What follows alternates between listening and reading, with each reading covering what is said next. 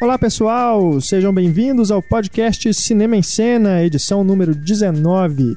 Eu sou Renato Silveira, editor do Cinema em Cena, e aqui comigo a nossa equipe de redatores, Heitor Valadão, Larissa Padrão e Túlio Dias. Tudo bom com vocês, né? Passaram bem a semana, Tudo tranquilo. né? Tudo tranquilo. Hoje não teve tiração de sarro, ele poupou a gente. É, não, Hoje é, hoje eu tô, hoje eu tô sem criatividade para as piadinhas.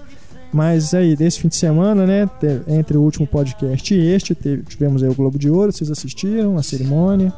Eu vi uns pedacinhos assim, mas não, não consegui ficar acordado até, até as duas da manhã. É, eu confesso que eu só consegui ficar acordado porque eu tava fazendo a cobertura lá pro site, né, lá no Twitter. Porque É, eu eu, vi al- não tenho muito.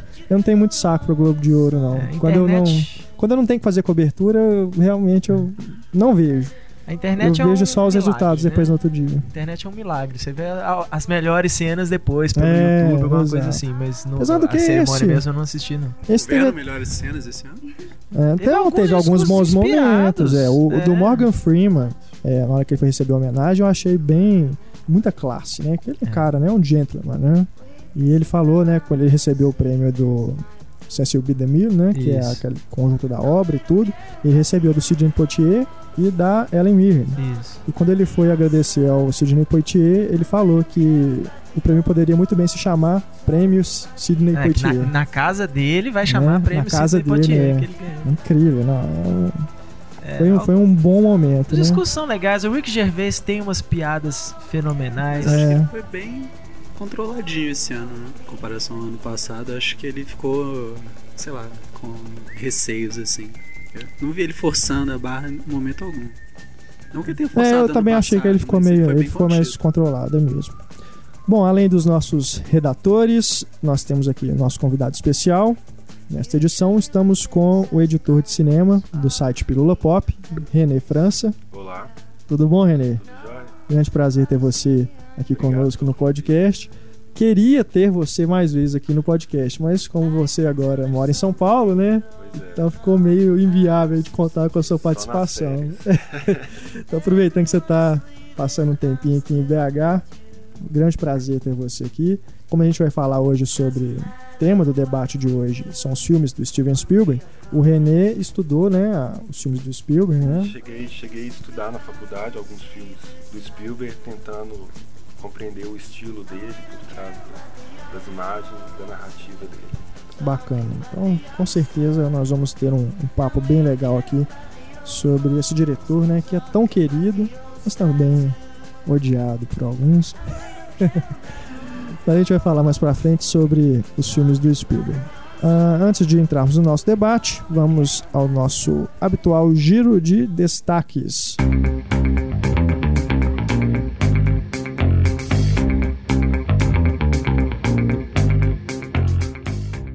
Já que a gente falou aí no Globo de Ouro, né?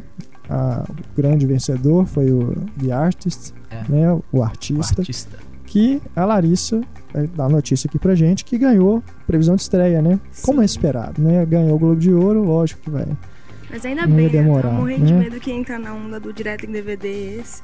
Mas pelo menos ganhou a data de estreia, nem que vai estrear em três salas no país inteiro, ele vai. Quanto que vai estrear, Larissa? 10 de fevereiro, pela Paris. E vai se chamar O. Artista mesmo. Vamos então esperar aí, né, ansiosamente pela estreia de O Artista, que é um filme que, que é o queridinho da temporada, né? Vamos fazer campanha no Twitter pra ele vir pra BH. É, isso, mas acaba que entra. Eles vão. A, a Paris, eu acredito que vai usar o dinheiro do Crepúsculo, né? Pra Ah. poder lançar esse filme. Pelo menos a gente espera assim, né? Mas E tô assistam curioso pra ver. cinema, Tô né, curioso pra também. ver. As pessoas façam valer a pena. Ah. Assistam no cinema. Verdade. O que mais, Heitor? Seu destaque. Bom, meu destaque dessa semana vai pro Cormac McCarthy, que escreveu os livros A Estrada, Onde os Fracos Não Têm Vez, entre, muito, entre muitos outros. Mas que ele resolveu agora, né? Os, os agentes literários dele estavam esperando ele para uma reunião, que ele levasse o novo livro dele. Ao invés de chegar lá com o livro, ele chegou com um roteiro de cinema chamado The Counselor, sobre um advogado que quer ganhar dinheiro aí em cima, né, entrando no mundo das drogas, mas ele não quer se envolver e acaba, né, como sempre as coisas com Cormac McCarthy, as coisas acontecem de forma que a gente não previa. Bacana. E já tem previsão de quando não, vai não, não pra... tem nada. Ele, ele já vendeu o set. roteiro para os mesmos produtores Não da tem Estrada, diretor, nem nada. mas ainda não tem diretor nem ator, mas é o primeiro primeiro roteiro cinematográfico dele. Vamos Bacana. O que acontece. Tomara, tomara que renda aí um bom filme, né? Assim como são os livros, né? É. E os livros que sa... e os filmes que Os saíram filmes também são dos livros, né? Túlio Dias, seu destaque. Chuck Norris não é mais o mesmo. Ele. Parece que agora ele é um velho senhor de pudor. Ele é muito pudor... é, pudoroso. Ele... Pudico. Púdico. Pudoroso, Pudico mesmo.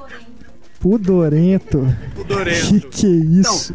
Chuck Norris tá fudendo todo mundo. Ele resolveu. Falou que ele só aceitou o papel dele nos Mercenários 2 se os produtores redu- é, re- reduzissem o número de palavrões e violência do filme. Ou seja, não teremos muitos palavrões nem cabeças rolando no filme, porque o Chuck Norris não quis assim. Os produtores têm medo do Chuck Norris. Morgan Freeman, Morgan Freeman é Deus. Tem aquela, aquelas famosas piadinhas, né? Com Chuck Norris. Chuck? Norris Facts. Chuck Norris Facts. Que são uma bobagem, né? Porque É. Chuck Norris, cara, É, cá pra nós, nunca foi. nunca, nunca foi, e como diria o Capitão Nascimento, nunca será. é, vamos ver então os Mercenários versão PG-13.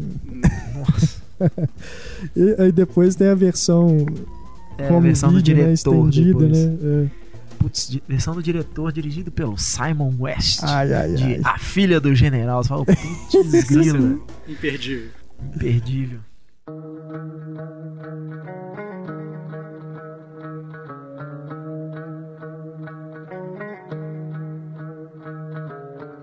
Bom, galera, vamos agora com o nosso diálogo misterioso. A resposta do diálogo da última edição.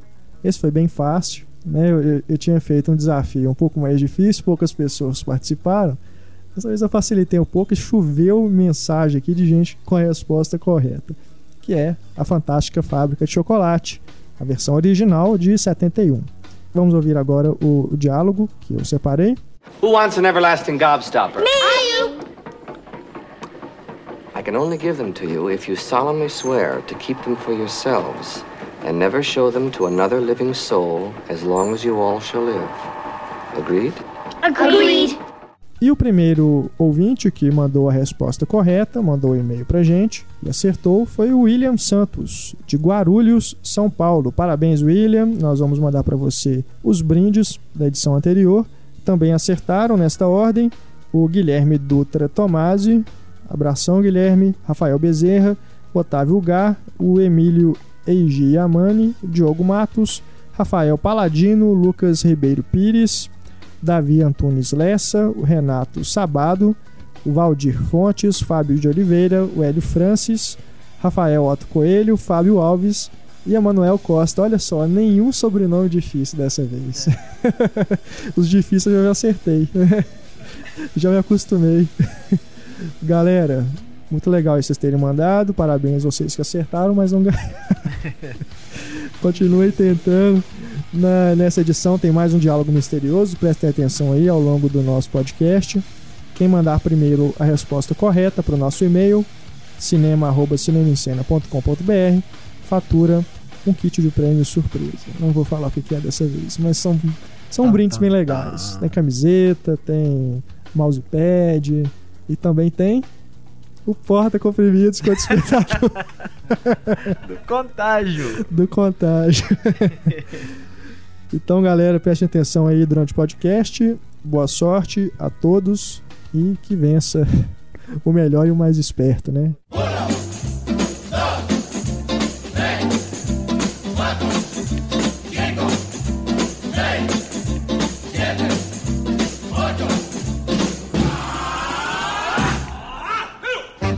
Pessoal, vamos aqui com a nossa, nossos e-mails. Nossos queridos ouvintes mandaram muitos, mas muitos e-mails mesmo dessa vez. A gente ficou até surpreso com a quantidade de mensagens que chegaram pra gente no, desde a última edição do podcast. Muita gente gostou demais do, do, do tema, né? Filmes de detetive, e mandaram aqui inúmeras sugestões de outros filmes que a gente acabou não citando, porque realmente a gente já falou de muito filme no podcast, mas sempre fica alguma coisa de fora. Então, vou dar uma atenção especial aqui pro, do pessoal que escreveu, eu tive que reduzir o tamanho de alguns, algumas mensagens é, e alguns e-mails também que não são sobre filmes de detetive vão ficar para o próximo podcast. Me desculpem aí, mas senão a gente vai ficar só falando de, de e-mail, só lendo e-mail aqui o podcast inteiro. Então, peço perdão aí a quem não tiver a mensagem lida, mas na próxima edição a gente compensa a falta, tá bom? Vamos começar aqui com a mensagem da Maria Clara Gomes. Ela diz aqui: Esta é a primeira vez que eu escrevo para vocês, apesar de acompanhar o site desde os meus 16 anos. Só que ela não fala a idade dela hoje. Continuando o e-mail dela. Eu só queria dizer que gostei muito do podcast 18. Eu sempre fui fã de histórias de detetive e ouvir vocês comentando sobre filmes que eu gosto tanto foi uma agradável surpresa. Um filme muito bacana sobre o qual vocês não falaram foi o Beijos e Tiros, Kiss Kiss Bang Bang, com o Robert Downey Jr. e o Val Kilmer. Não sei se estou enganada, mas sempre achei que esse filme era uma homenagem ao Raymond Chandler, grande escritor americano que criou um detetive fantástico, Philip Marlowe. Verdade, a gente esqueceu de falar disso, hein? que é bem legal. É o filme dirigido pelo Shane Black, né? Shane Black, que é o roteirista também. Exato, é bem legal mesmo, Maria. Beijos e tiros. E ela diz aqui: Eu já aproveito para perguntar se existem mais filmes baseados na obra de Chandler. Um dia, por acaso, eu vi A Dama do Lago passando na TV, mas esse foi o único filme baseado na obra do escritor que consegui achar. Um grande abraço a todos e parabéns pelo excelente trabalho. Bom, dei uma olhada aqui, bem assim, rápida, no IMDB mesmo. Maria. E tem diversos, né? A gente citou o A Beira do Abismo no, é. no último podcast. Mas a gente só falou rápido dele. A Beira do Abismo, que é o filme de 1946 do Howard Hawks com Bogart. Tem também O Perigoso Adeus, que é do Robert Altman, filme de 73. O Último dos Valentões, de 75. A Arte de Matar, que também esse também é baseado no The Big Sleep, né, que deu A Beira do Abismo. Só que esse é dirigido pelo The Michael Winner e é estrelado pelo Robert Mitchum. Tem também Intriga Mortal, que é um filme de 98, um telefilme, na verdade, estrelado pelo James Caan. E também tem duas séries de TV, chamadas Philip Marlowe. Uma é mais antiga, de 59, teve parece que poucos episódios, e teve uma outra que durou um pouco mais, de 83, parece que durou até 86, estrelada pelo Powers Booth é, esses filmes baseados na obra do, do Chandler. Também tem filmes que foram escritos pelo Raymond Chandler. Entre eles tem O Pacto de Sangue, do Billy Wilder, filme de 44, que é baseado no livro, livro do James M. McCain. E também Nunca é Tarde, filme também de 44, outra adaptação, um livro da Rachel Field. E, claro, Pacto Sinistro, do Hitchcock, de 51, que o Chandler também escreveu e a partir do livro da Patrícia Highsmith. Tá bom, Maria? Seguimos aqui agora com a mensagem do Igor de Freitas Arruda. Ele diz aqui: Adorei o podcast, aliás, um dos melhores, já está entre os meus favoritos. O de detetives que ele diz. Só que eu senti falta de muitos filmes, alguns até importantes, com a maioria dirigida pelo Orson Welles, por exemplo, A Marca da Maldade, um épico no ar. Verdade, hein? É ou até mesmo o Cidadão Kane. O Cidadão Kane é mais ou menos, né? Tem uma investigação, é uma investigação ali, mas sobre, não é de né? detetive. Mas seria um filme de detetive. É que o Pablo é. ficou colocando, ficou podando a gente é. lá, ficou restringindo as nossas opções. Ele diz aqui também, é... Um outro filme que senti falta, e achei que um de vocês falaria, foi o Sherlock Jr., do Buster Keaton. Um dos meus filmes favoritos de todos sempre onde o nome já diz tudo, e que tem uma das cenas mais geniais do cinema, repleta de metalinguagem e efeitos visuais. É, se eu não me engano, que ele chama Bancando Águia. Uma coisa Bancando assim. Águia. É. Ele, inclusive, ele Legal. foi lançado, se eu não me engano, ele foi lançado em Blu-ray pela Kino, nos é. Estados Unidos agora. É, saiu uma coleção é, a grande, Kino tem né, lançado né? vários filmes do, do Buster Keaton em Blu-ray. Verdade, esse aí passou, então, despercebido pela gente. E diz aqui, continuando o e-mail do Igor, mais uma dica que fica, a série Sherlock da BBC, que para mim é a que traz as melhores adaptações das obras de Sir Doyle. Tá elogiadíssima essa série mesmo. Assim, é, pessoal, nunca assisti. O que parecia primeiro uma, uma ideia ruim, que era trazer o Sherlock para os tempos contemporâneos, o pessoal fala que é super fiel assim no, no, nos temas, nos personagens. Ele diz inclusive que. A primeira temporada eu gostei muito. Assim. É. Achei, achei, bem legal. A Quem que faz o Sherlock? É o é, Benedict Benedict Cumberbatch. É o do cavalo de guerra, Do né? O Cavalo de Guerra, cavalo de guerra. exatamente. E eles acabaram de confirmar uma terceira temporada. É? Confirmaram Ah, uma legal. O Watson é o Bilbo do Hobbit. É. Ah, tá. Martin Freeman. Martin Freeman. Bacana, eu vou procurar assistir. Eu, realmente eu vejo muito pessoa- muita gente elogiando. Ele diz aqui, ó, o Igor, é, mesmo sendo ambientada no dia- nos dias de hoje, é, os episódios é, dão banho em qualquer um dos filmes afetados do Guy Ritchie. vou conferir, Igor. E rapidinho, para complementar a lista dos não falados, tem um filme do Woody Allen que é basicamente uma homenagem a esses filmes, O Escorpião de Jade Verdade. que apesar de receber severas críticas, eu gosto muito. Eu gosto muito também. Temos aqui também o e-mail do João Luiz. Ele diz: Um filme que eu lembrei, mas não foi citado, é Morto ao Chegar, quando Dennis Quaid ainda trabalhava com filmes. Ele coloca aqui entre aspas. As cenas em preto e branco, o final trágico ou não, pode ser que tenha uma ideia mirabolante, tipo as sugestões do Pablo para Butch Cassidy. É, ele deve estar dizendo aqui porque, né, em relação a algum spoiler. e o tom do filme são bem clássicos do noir. Se não me engano, trata-se de uma refilmagem. Morto Eu, chegar. eu me lembro do Mortal Chegar, do- assim, dessa versão com o Dennis Quaid. Mas, é, se eu não me engano, o Dennis Quaid é um professor universitário tal, não teria um detetive mesmo história. É uma, é uma história de, de, de mistério, né? Mas não, não tem um detetive assim na história. Mas é um exemplo legal mesmo, assim, faz umas homenagens.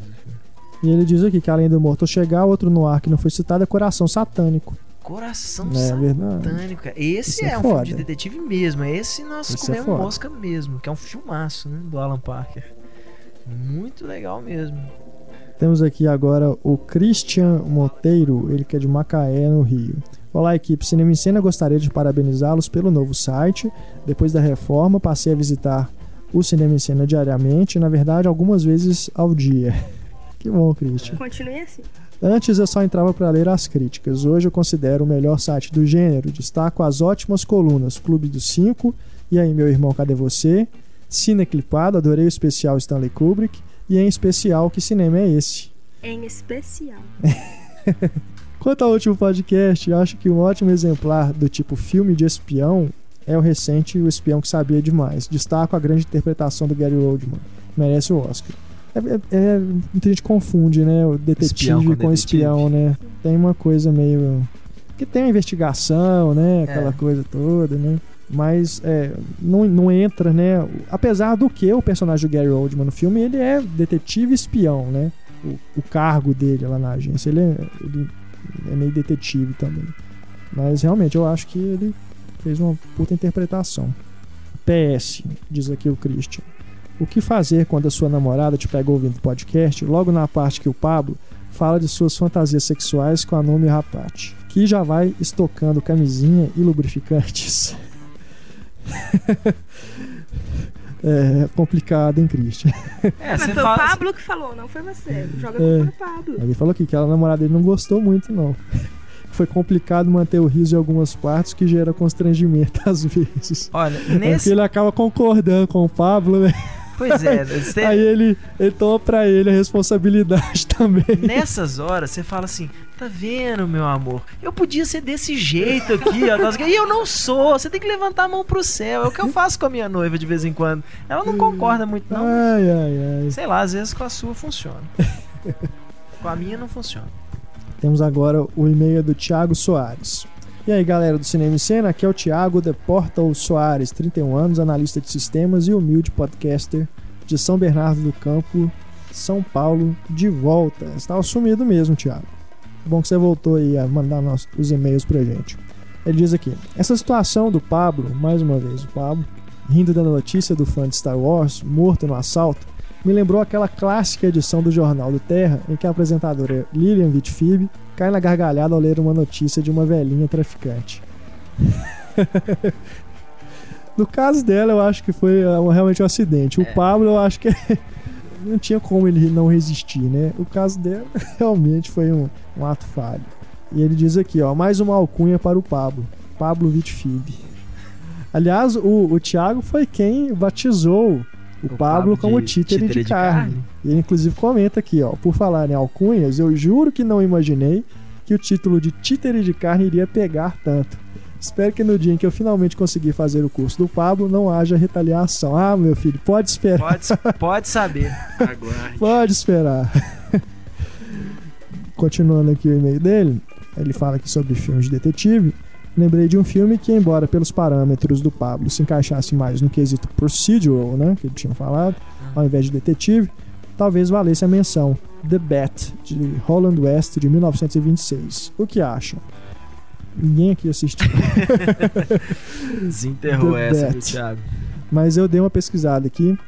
O The Bat, ele fala sobre um, bandido, um mascarado, que ele se veste como um, gigan- um morcego gigante para aterrorizar os hóspedes de uma casa é, que foi alugada por um, um escritor de filmes, de livros é, de mistério, né? Filmes de, livros de suspense.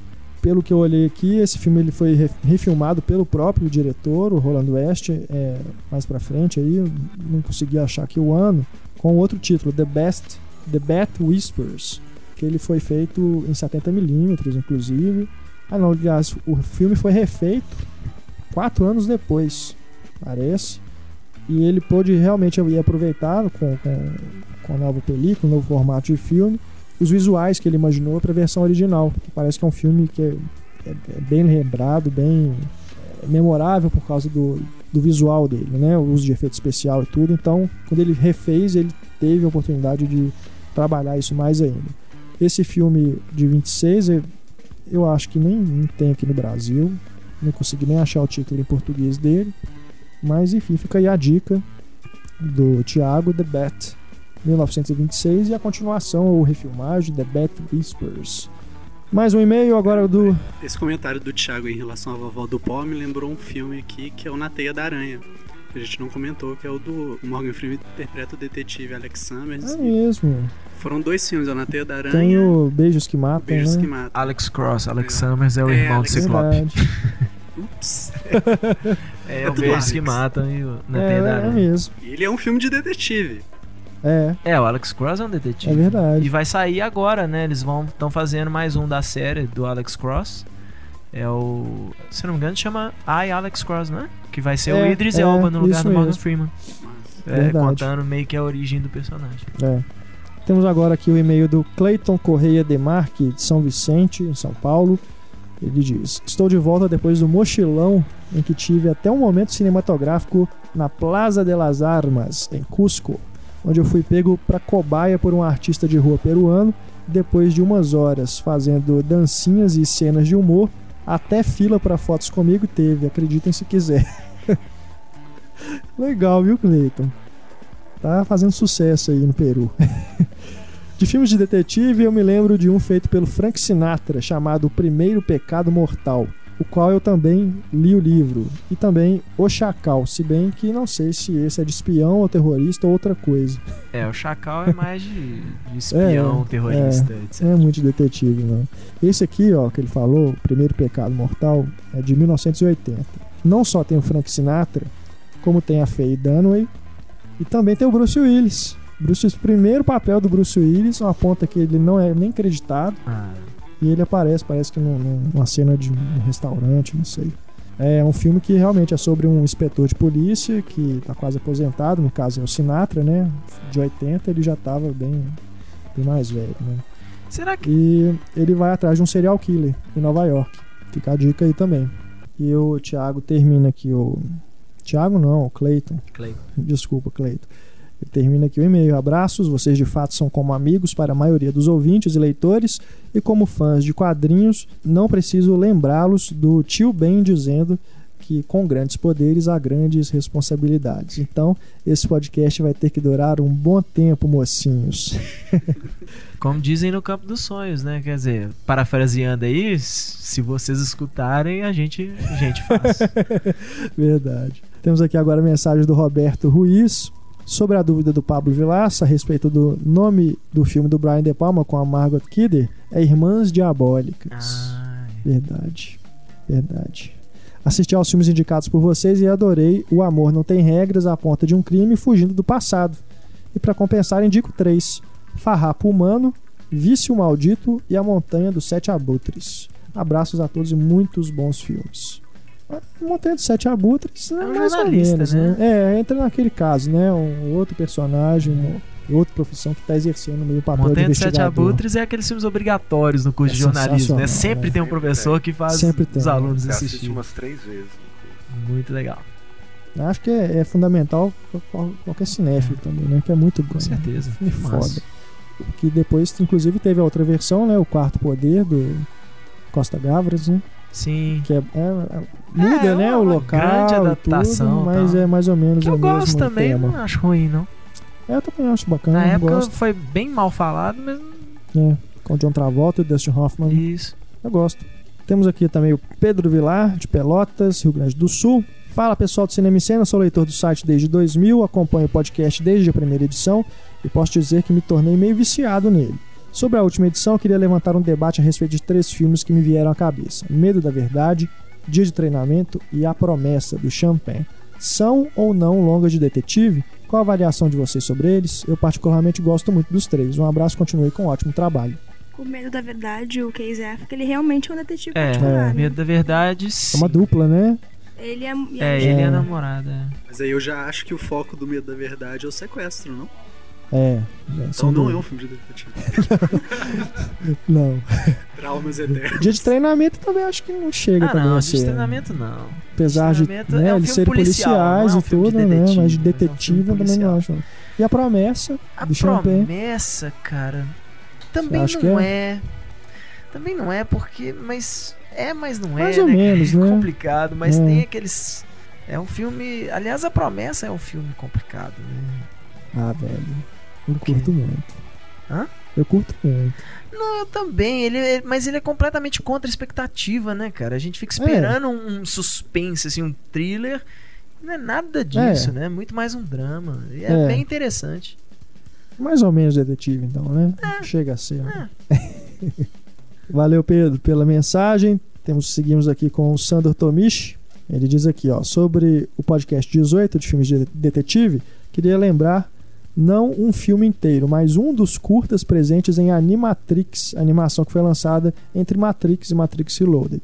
O curta História de Detetives é uma animação linda, se não me engano, em preto e branco, e consegue unir bem os universos de, de detetives e de Matrix. Para quem ainda não viu, vale assistir. Espero que vocês continuem com o bom humor e a qualidade de sempre. Verdade, viu? Esse curta é bem legal. Eu não, não lembro, eu vi há tanto tempo Animatrix, É assim, quando bacana. saiu, não É um lembro das gosto. historinhas, mas. Temos aqui agora o Rafael Costa. Ele diz: Vocês estão percebendo, gente, que nós estamos demorando um pouco mais na, na leitura de mês, porque realmente o volume foi É enorme, coisa. cara. Enorme, mas acho que tá valendo a pena. As, as dicas, né, estão tão bem bacanas aqui. Quem curtiu aí o podcast anterior poder pegar mais filmes aí de detetive para conferir. Então, aqui o Rafael Costa. Dizer que o podcast é uma fonte de entretenimento maravilhosa é chover no molhado. Afinal, os elogios ao trabalho da equipe Cinema em Cena estão aumentando gradualmente. Portanto, o motivo de meu e-mail é fazer um breve comentário a respeito de dois filmes que acho que deveriam ter sido citados no podcast número 18. O primeiro deles é Ilha do Medo, um maravilhoso filme de Martin Scorsese. O personagem central pode não ser um detetive, mas ele age como tal. É, Não, mas eles são. ele né? é detetive. Tanto ele quanto o Michael não? falo, é, são é policiais.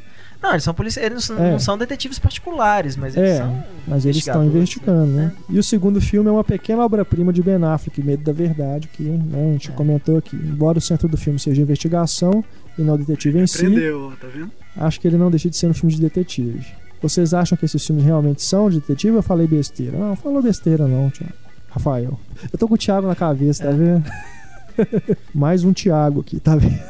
É muito Thiago que escreve pra gente. O ataque dos Chagos. É, Thiago Zardini agora. No que tange ao tema filme de detetive, a definição que vocês deram para filme de detetive, enfocando a trajetória do personagem principal e sua busca pela resolução de problema, se encaixa muito bem para mim na trama de busca frenética, na qual o médico representado pelo nosso eterno Han Solo Indiana Jones, né, o Harrison Ford, percorre um arco dramático que remete até mesmo aos filmes no ar, apresentado de modo ainda mais emergencial por conta do suspense desenvolvido pela direção do Polanski. É, eu concordo, ele não, sendo, ele não sendo um detetive no filme, mas. Mas é É um filme de, de quase de investigação É. mesmo. né?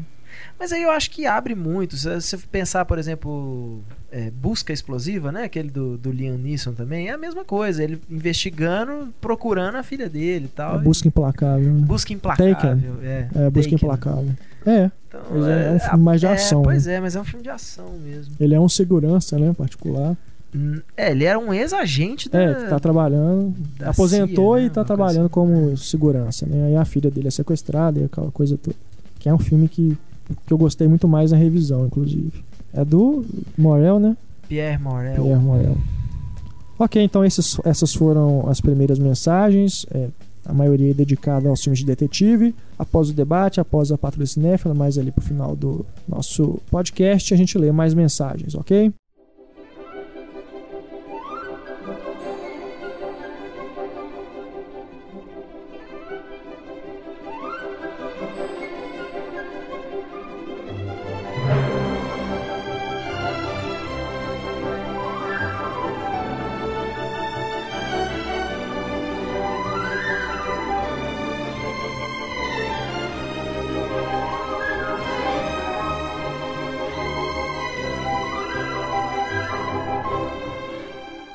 Bom, galera, iniciando neste podcast uma série de podcasts temáticos dedicados a cineastas que mereçam um podcast só para eles. É, então, todo mês nós vamos eleger um cineasta sobre quem nós vamos discorrer sobre toda a carreira, né? Falar, comentar os melhores e também os piores filmes que já fizeram. Aproveitando aí a estreia de As Aventuras de Tintim e também Que Cavalo de Guerra já está em cartaz, dois filmes do Steven Spielberg. Então nós vamos falar sobre ele, que né, o diretor, talvez o diretor mais querido aí, né, do, do cinema contemporâneo, muito adorado.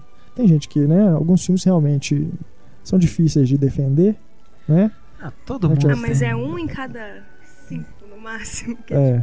O Spielberg é, ele passou a adolescência, né? Desde do, da infância ele já brincava, né? De fazer filmes, né? Tem aquela coisa toda, aquelas histórias dele com a, com a câmera Super 8 do pai, né? Fazendo os filminhos amadores dele. O, o primeiro filme, né? Que dizem que o, tem registro, né? Que foi o primeiro filme que ele fez, né, brincando assim. é, foi com o Ferrorama, né? Que é um, aqueles trenzinhos de elétricos, né? Uhum. mostrando ali uma- um acidente, né, com os dois duas locomotivas. E depois aí ele fez a família dele se mudou para se mudava muito, né, pro, nos Estados Unidos e tudo, até que ele foi morar ali perto de Hollywood. Então ele visitava muitos estúdios, aquela coisa toda. Então aprendeu, ele inclusive ele não chegou a tirar o diploma de, de cinema, né, é, antes de começar efetivamente a fazer filmes. Só mais tarde que ele pegou o diploma, isso quer dizer que concluiu, né, que ele tem uma graduação. Verdade Né? que ele fez um filme de guerra, tipo, um curta-metragem com 13 anos, 16 anos? Tem isso? Foi. Tem, tem isso. No quintal da casa, com os amigos, é um pré-resgate soldado Ryan. É, Tem uma Tinha lenda. 13 anos mesmo? Não sei a idade, mas era, era bem precoce mesmo. Cara, é, Tem uma é, lenda que eu não sei se é certo, não sei se é lenda, não sei se é a história dele, não lembro de onde que eu ouvi. Que, se eu não me engano, quando ele tinha. Era menino ainda, assim, ele era bem jovem. Que o primeiro emprego dele em Hollywood, ele, durante uma, uma, uma visita a um estúdio e tal, ele saiu do grupo, encontrou uma sala vazia e se apossou da sala. Levou as coisas dele e tal e começou todo dia a ir trabalhar. tem E um belo dia os mesmo. caras falaram assim, ah, ele começou a chamar a atenção assim pelo trabalho dele, os caras falaram, não, é que ninguém sabia que ele, né, tipo, que ele não trabalhava lá. E na hora que eles descobriram que ele não trabalhava lá, eles contrataram ele, porque ele- o trabalho dele era muito bom. Prenda-me se for capaz, né? É, É, por aí. é a Mas, assim, gênese é, da se bobear foi nessa capaz, né? época que essa história eu saiu. acho que não eu vi sei foi se é, nessa época. tem uma e coisa assim, uma história amizade assim. com o projecionista dos executivos do estúdio, que aí ele teria convencido o cara a passar o Amblin, que é o primeiro curta dele, assim, e Uhum. que é isso que teria dado o, o emprego pra ele na TV. Pois é. Aham. Ele é judeu, né? Ele sabe negociar. Então, é, o Spielberg, aí, desde né, da, os primeiros anos da carreira dele, sempre teve muito envolvido aí, né? Ele aprendeu a fazer cinema é, observa, assistindo também, filmes e é. observando outros cineastas, né? Que trabalhavam lá nos estúdios, em Hollywood na época, até que ele fez o primeiro longa-metragem dele, Encurralado, É. de 71. Foi um filme inicialmente feito para TV, mas que depois passou nos cinemas. Né?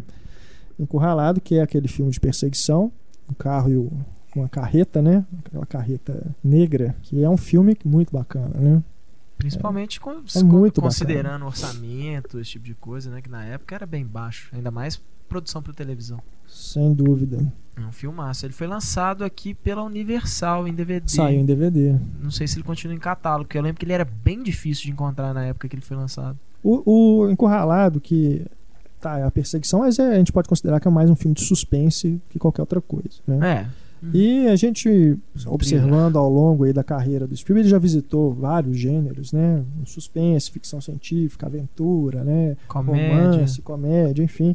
Então acho que bacana para o nosso debate a gente separar por gêneros, né? Vamos Uhum. Falar de filmes mais similares junto. Então já que a gente começou a falar aí do Encurralado, acho que dá pra gente pegar carona e falar logo do Tubarão, Ou né? Que, que é da mesma década, né? Foi feito em 75, quatro Isso. anos depois.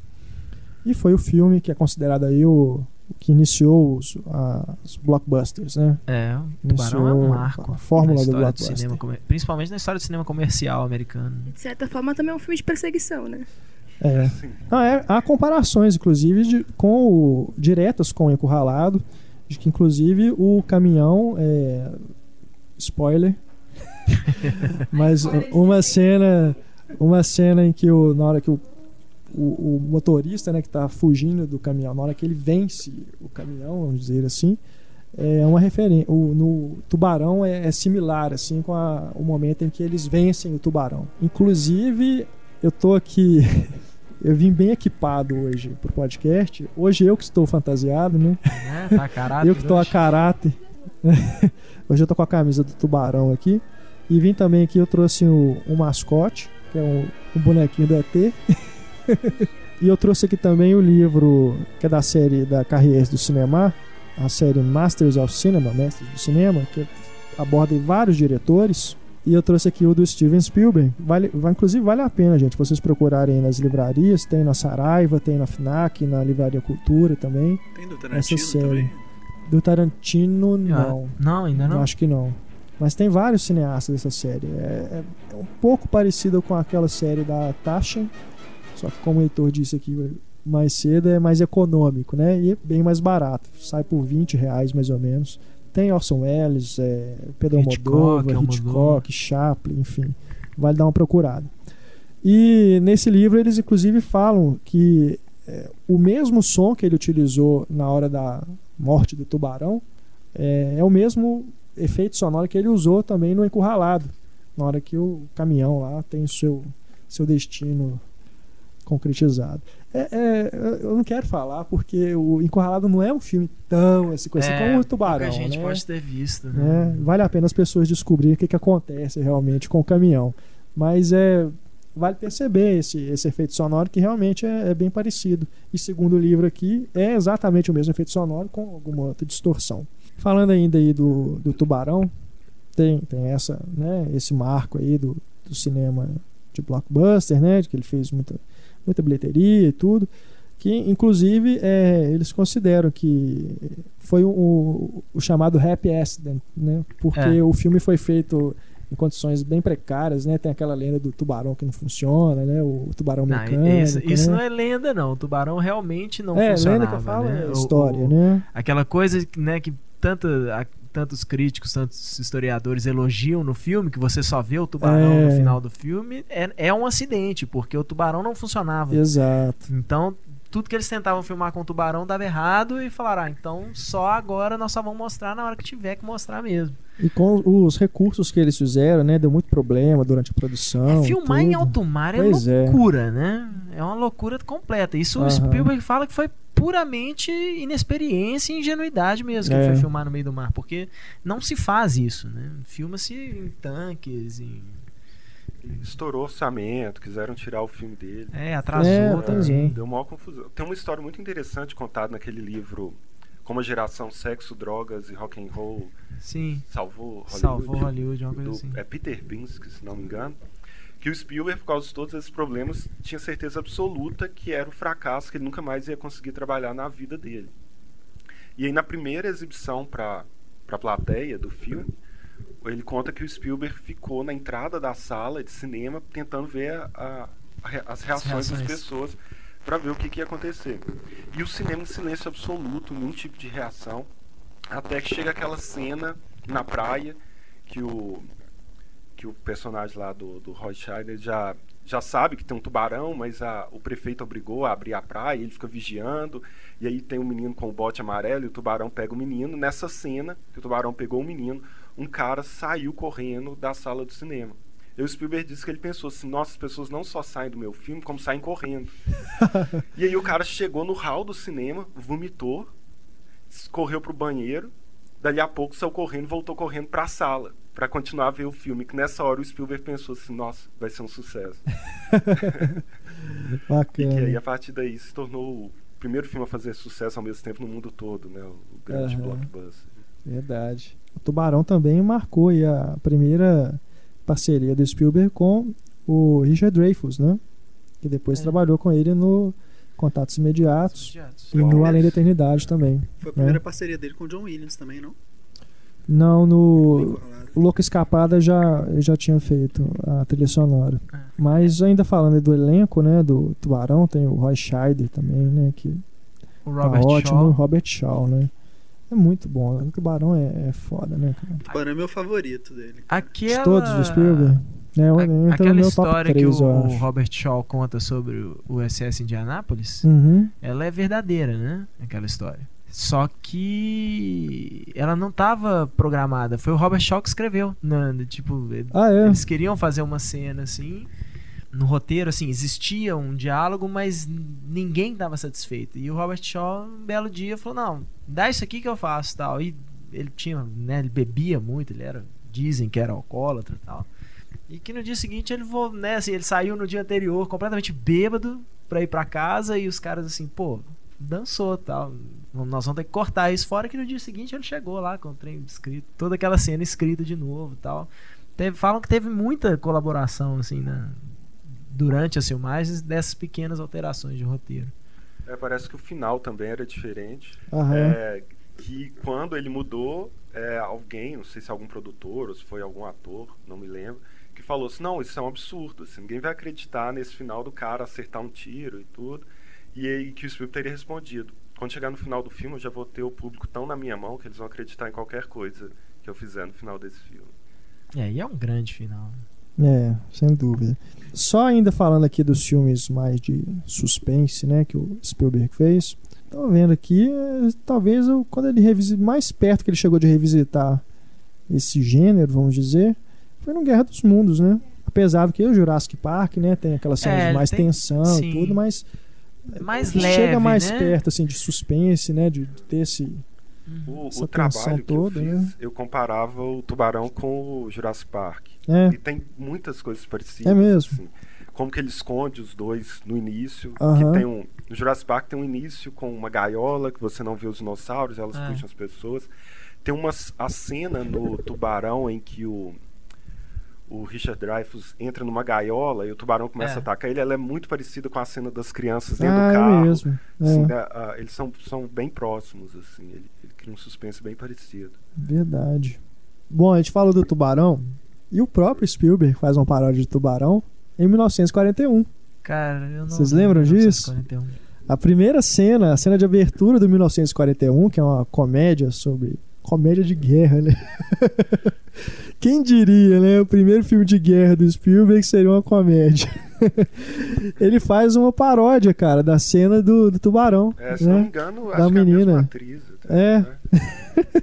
que ela tá nadando e você acha que um tubarão é um submarino que Exato. por baixo da perna dela. O que é 1941, né? Eu que filme é esse? eu achei cara? melhor do que eu achava antes, mas Aham. Mas é. um daqueles filmes que o povo fala que tem que ser redescoberto, assim, né? Que na época ele sofreu muito, foi É. muito criticado, mas É. que na revisão. tem, tem A- umas partes que a nova geração aí mesmo, anda gostando. É um é meio top secret, né? Assim, É, é verdade. é um- Eu acho que assim, ele sentido. tentou fazer uma comédia screwball, né? Aquela coisa mais histérica, né? Você vê que o- os atores gritam o tempo inteiro no filme. E é super E o produzido, elenco, ele foi né? escrito pelos MX. É, um super exato. elenco. Tem o Christopher Lee, sabe? É. Não, quer ver aqui, ó, o elenco dele? Dan Aykroyd, Ned Beatty, John Belushi, Murray Hamilton, Christopher Lee, Warren Woltz. Realmente. Ele é muito, muito produzido também, né? Aquelas coisas grandiosas, né? Aquelas Não, sequências. você vê que realmente assim, o poder subiu a cabeça. É. Foi logo depois, que ele foi o filme que ele Avião fez depois. Exato. Ele fez depois do Contatos Imediatos, né? Que, É. que na época, né, pô, ele tinha feito Tubarão. Depois Ah. faz Contatos Imediatos, que foi um filme super aclamado, né? Aí fica, já cria aquela expectativa. O próximo filme do Spielberg ele vai e vem com 1941, né? O povo cai matando mesmo. A mudança total, radical de, de tom, né? E tudo que ele vinha fazendo. Mas eu, eu acho um filme que tem, tem coisas bacanas, engraçadas. É, inclusive, no- nos extras do. Esse filme não saiu em DVD no Brasil, né? É, eu tenho o DVD importado. No- nos extras tem uma entrevista que o Spielberg fala. Não lembro se é, no- se é alguma entrevista como extra ou se é na faixa de comentários. Mas ele fala que ele pediu a ajuda do Chuck Jones para ajudar aquela sequência do, do avião que pousa na cidade. Ah, Porque ele queria que se parecesse com um desenho animado. Chuck Jones é dos Looney Tunes. Né? né? É um dos, dos principais criadores É, dos desenhos e da que é Warner, né? um, um do- era um é um dos ídolos do Spielberg, né? Na infância ele assistia muito, inclusive ele fala que é uma das influências dele. Eu- e uma, no- E é isso, cara, ele, ele lembrava, ajudou a fazer o filme. Super citação a Dumbo, assim, tem várias, mostra várias cenas de Dumbo Aham. durante 1941. Verdade. É um filme, pois é, a gente tá falando aqui, mas é difícil as pessoas encontrarem aqui no Brasil, né? É. Mas Eu mesmo não assisti, né? qualquer, Também não. qualquer quem tiver oportunidade, é, vale a pena. E quem gosta do Spielberg vale a pena descobrir, redescobrir, sei lá, eu vi esse numa filme. sessão de sábado, uma coisa assim, na Globo, à tarde, a primeira vez, quando era criança, não achei Aham. graça nenhuma. Agora eu vi, na verdade, tem muitas piadas com conotação sexual, assim, Tem, realmente tem. pra criança. E aqui É. tem um subtítulo, tipo, uma guerra muito louca, né? Uma coisa É. assim. É, acho que é. Uma coisa assim. Mas vale, vale procurar. Ainda falando nas comédias, Ainda falando das comédias, é. é o Qual que ele Terminal, fez né? depois? Depois, É o, ter, Terminal, é, o terminal. É porque É, eu acho que terminar mesmo em comédia. ele faz um drama, assim, né? De- É, mas... Eu acho É que é um romance. É um romance. É. O terminal, cara, pra mim é Capra puro. É, Pra mim é uma uma homenagem do Spielberg ao Frank Capra. Se você for observar, o personagem do Tom Cruise é bem o Little Tom Guy, Hanks. né? É. O personagem do Tom Hanks, é, É tudo desculpa. tom, é. É, É tudo Do- tom, é tudo é. foda, né? é. Tudo bilionário. Ele é bem o Little Guy, né, dos filmes do, do Capra. É, se for observar ali a trajetória dele toda, é, é bem isso. E eu, eu não acho o filme, o filme também muito questionado, né? É. Eu Mas gosto eu bastante gosto. do Terminal. Eu gosto. Mas Não é com eu certeza um dos melhores não. dele, Não, mas é- é. é- eu acho muito bom. É porque o Spielberg tem uns, uns detratores, né? Assim, tem umas pessoas que não interessam, eles metem o cacete. Não sei se ainda é, por exemplo. Mas a, eu lembro que a Isabela Boscov da Veja, cara, podia Ela ser a obra-prima que fosse. Ela, o filme do Spielberg, ela tem uma coisa que ela já não sei o porquê, assim, mas ela Criar uma barreira, né? tem uma barreira com os filmes do cara, bicho, impressionante. Mas é, é porque eu acho que você vai ver um filme do Spielberg esperando algo muito grandioso e terminar uma história bem simples. E assim, você fica pensando, por que ele não sai do raio do aeroporto? E as pessoas ficam pensando no o que, que é possível, o que, que é impossível, isso não é provável, mas eu não acho que tem que ir por aí. É, é- acho que ele meio que funciona como uma espécie de fábula, assim. Não é uma fábula, mas uma espécie de que você não tem que pensar no que é verossímil, sabe? Eu acho, eu gosto bastante de terminar um filme Eu simples, acho, eu mas é um acho. filme que eu gosto Eu bastante. gosto Com também. certeza não tá Tem umas coisas, né? deles. Eu acho que é mais aquelas coisas com, com os personagens coadjuvantes, né? Aqueles amigos que ele faz lá no aeroporto. Aquilo ali é meio. Eu acho Umas coisas meio, é, tem umas né? coisas meio forçadas. Aquele jantar que ele. É, Aquele sabe? jantar tá, Não, tá e no o além da lance do- do, do, da breguice. Tem um lance do assim. chafariz também, não tem? Que ele faz um, Sim, ele um constrói um mosaico, né? Um chafariz, negócio é. assim. Umas coisas que. mas, é- mas é um filme que eu acho.